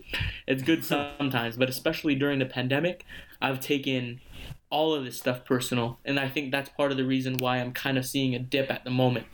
But overall, being in this relationship, I mean, it's helped me recognize my flaws, and I think that's what's gonna help me grow. And I couldn't be any happier, any more grateful for it. That's Is that what I'm she told you for to say? No, not at all. I genuinely, I, I plan to say that. I'm happy for you, bro. That's what's up, man. Respect, Yo, man. no, no, that's what's up. That's what's up for real. And like I, I don't know her that much, but from what I see, she seems like a really good person. She's like involved in a bunch of stuff. Knows all the right knows all the right people somehow, which is pretty cool for you. And yeah, I feel like the way that like you're like, oh, I don't like seeing people do better than me. Like, do you feel like with her, it kind of like she's like the exception where you go like, yo, nah, like I'm like, oh shit, you did better. Like, nah, we did better, you know? I want to look at it that way, and I tell her this. I tell her this. I want to look at it that way because I know that's what's though. best for me. That's what's best for you. That's what's best for the relationship. I want to look at it that way, but I'm wired so competitively that it's going to require a little bit more growth. But the important thing is that I Hmm. communicate that with her. I don't keep that all inside. I don't hold Right. resentment. I don't hold Right, any of that stuff. I communicate about it with her so we can work on it and grow together. But mean, is it an exception? I don't know. I want it to be an exception. That's my goal. Hmm. That's one of my New Year's resolutions. But at the moment, I mean, I still have a little bit of work to do. And that's why I say I haven't achieved greatness yet because there's still more to do. Mm. So do you So like? so you're officially retired. You're not you're not for the streets anymore. Yeah. I am not for the streets. The streets, the streets can go. Streets can go. I'm retired. Hopefully, I'm retired. I'm go, retired for as long as possible. That's good. So I guess so I guess we're not gonna be comparing girls in the locker rooms anymore then. Damn. maybe maybe celebrities. Maybe celebrities. I'll ask. I'll ask for the. Per, I'll, I'll ask for some permission. But hey, aren't you cuffed too? Huh? Aren't you cuffed as well, Trae? Hmm. Yo, my no, I my relationship ended recently, unfortunately. I'm I'm out. Mm. Nah, nah, nah. It's Sorry- just like sorry different, just different goals. He's joining me. we were looking joining we were looking for different things. I was trying to grow. The person was staying there, so you know. I still I still have I still have a lot of love for that person, but it's just like, you know, I gotta fly. So Yeah, Yeah. I got you. I He's got you. joining me in the streets. Oh man, no. I guess I guess we're well. I mean, I'll be there to talk about girls in the locker room. I'll be there, but that's uh, you and you and Mahian can do that. I don't know what's up with Mahian right now, but you and. Mahian can do that. JJ, if we ever get to nah, hoop nah. together, y'all Nah, do I'm y'all do just the saying- I'm just saying she gotta be special laugh, to have cuffed you. she gotta be sure special to sure to have have cuffed you because you were the one who was like, I'm getting the news and I'm dip dipping. Hey yo, because that's that's that's usually my achievement mentality. But again, JJ, when I see an opportunity, I gotta pounce on it. Trust. Me. I'm not getting anything better than this. I'll tell you that. I am not getting it. It is impossible. It is humanly respect impossible for me to get any better than this. Word up. I'm telling you. Guys. Shout out to I'm not gonna Shout let you to in you. on uh, the respect secrets, but uh, it's good stuff. I respect that, bro. Bet, bet. Yo, look. If you yo my, my guy, my guy, if if she if she give if she put it down, bruh, that's a dub. For sure. That's a you can't complain. For sure. You oh, cannot oh yeah, complain. no complaints at all. She's got everything, everything I need. So I, I hope, I hope, like, I think highly of myself, but I hope I'm enough to provide for her. Like that's how highly I think of her, even in comparison to me. I hope I'm Damn. enough, and I'm gonna make sure I'm enough. Damn. Yo, yo, yo, my God, my God, work on that tongue game. That's all I'm talking. That's all I gotta say. I don't know, man. I feel like I feel like we're gonna. Huh? no, that's that's that's that's not the issue here. That's that's not the issue here. The issue here is my personality. It's not the it's not the it's not the game. The game the game is solid. right, okay, okay, okay. All right, it's game's solid. We got that court. down. Bet, bet, bet. Okay, I see you. I see you. JJ, why are you laughing out here? Say something. I, I'm I'm happy for him. Like I said, bro, he seems so happy and like he's talking so like so highly of her. So I'm like, yo, Yeah, for I mean, real. hopefully here I'll find- smiling and- he's smiling hopefully I'll find the wifey out here. I see quality. Hopefully I'll, I'll find the wifey material one day. But to me right now, I just I just yeah, it's just it's just not working out right now for me in terms of dating. and COVID, shit. I'm man, just not like, ready. Yeah, a couple like people people I've talked to who really want relationships, they're struggling right now. People who n- need them. I'm not gonna get into details. People who need them, they're struggling right now because it's Mm-hmm. Ho- it's impossible If I found her during the pandemic because I used to rate my teachers, but nobody's gonna do that. That's just a very arbitrary case. Like Yeah. it's unfortunate. You're gonna have to wait. Who knows? Yeah. Five, six months. But yo, as you said, when that opportunity comes, let's go. It's it's money time, JJ. It's money time. Yo, Right, but I'm gonna take that with a grain of salt because, like I said, I'm not out here saying like, "Oh, I'm looking for a relationship." Like, I'm not trying to. Nah, I'm gonna just JJ, look. just say you trying to fuck. Yeah, yo, You're look for to what you gotta look for, Nah, fam. There's no there's no shame in the game. fam. Then, There's no shame. Even then, like I can't just Yo, be no like, you know what?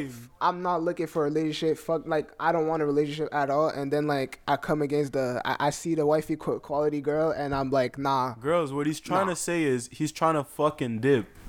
What's up? Hey, if you find a girl that's wifey material and she That's cares about you enough and she wants you enough and watches this entire podcast and she finds out that you're trying to fucking dip, yo, you're in big trouble, bro. Because if she's willing to go through three hours of down bad podcast and then she finds out you're trying to But that's what let's I'm get saying. out of here, we, we got a That's problem. We saying. got a That's problem, I'm not just trying to say I'm trying to fuck, because I'm just Nah, saying, bro. like, no, right but now, like, th- they if, haven't if shown we're being me. honest, they haven't if shown we're being me. honest, it's not cuffing. You know? Cuffing season passed. The draft has been gone. Yo, we in the playoffs already. Now is not the time to add someone new. I'm just saying. Yeah, and I missed the playoffs this year. The playoffs, yo. Um, what playoffs? They Like, the- there's they nothing missed the open. playoffs. You can't find a shorty They- right now. For real. They missed the playoffs, bro. You already won Nah, the damn yo. championship. You straight. I'm just saying. I ain't even, bro. They ain't even make the playoffs yet. No, but Trey, Trey, I, I think Trey got the number one draft pick though. I think, I think Trey took a big L. But he, he? he, he has the number one draft pick. He's We'll- gonna he's we'll gonna wait. go off when when We'll the draft see. comes around. Whenever the We'll pandemic see. ends. Nah, We'll I'm good. I'm good, bro. Nah, like honestly, honestly, like even the way you describe it, like unless I go on LinkedIn to top off your rate my teacher's girlfriend, bro, I don't even know how that's gonna happen. Cause right now I'm in the mindset where I'm like, yo, I'm about to go, I'm about to go to college or university, however y'all call it, and I just got out of a relationship where like I learned a lot about myself in the in the sense that like I really should have gone on rate my teachers because I'm like shit. I need somebody who got my ambition. You feel me? like now I'm mad because I'm like shit. I never thought about that shit. That's smart as fuck. So yeah, like long well, no, term, I I, was already planning it. On pursuing that exact person at some point in time. It's just that I saw her on Rate My Teachers. I was like, yeah, that's my opportunity. That's my get in. Let's take a Mm. risk. Let's get it in. I mean, otherwise, my friend was going to find a time to set it up anyways. I mean, I don't know if I would have set it up in the same way because I kind of carried the load and I didn't. I didn't get carried, but I mean, I could have let myself get carried and probably still ended up at the same conclusion. I got a question yeah, for you. yo, shout out, shout out to your friend. Shout out to your friend for for setting that up too, eh? Yeah. Oh yeah, for sure. I got a question made for sure you. Was she her. was she interested though when you just first started talking, or was she like, to actually i mean we talked implicitly about stuff but like never about her and i she told me about herself and i told her about myself but we never talked about her and i but this October third, um, I went to her. I went to her neighborhood. She lives near uh, the Rockland Center, and I brought flowers. And that's when she knew, obviously. Yeah. Okay. Then we get to a bench. Um, we walked to McDonald's on uh, where that is. We walked back on Rockland, and then after that, things just went down because I knew, because I already knew she was gonna say yes. I was told by my friend. So, All right. okay, so she but was beforehand, she there wasn't really much knew talking she was about it. We were Yo, very shout tight. out to that friend. Shout out to that friend. Yo, she's an OG. She is an OG. No, that's For what's up. Because. I could, I can't talk about female friends doing that. They're doing the same for me. Nah, nah. I feel like every guy, every guy. Yo, needs like now that- all my other male that- friends that are asking my female girl as bro. well as her friend Yeah. to set them up. Yeah, yeah, exactly, Uh. exactly. No, now you owe her friend. Now you owe her friend, for sure, for sure.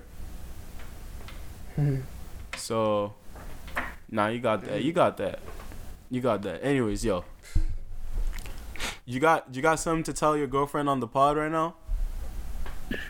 Do I get something to tell my girlfriend on the pod? Um, if you're listening to this, if you've made it to three hours, she hates podcasts. I, I, because I'm a huge advocate Yo, in that's tough. podcasts. I think podcasts are the future. I think podcasts are great. I, I hosted one. I've guested on three of them. I've watched yours. I've enjoyed yours. I've enjoyed being on yours. It's great stuff.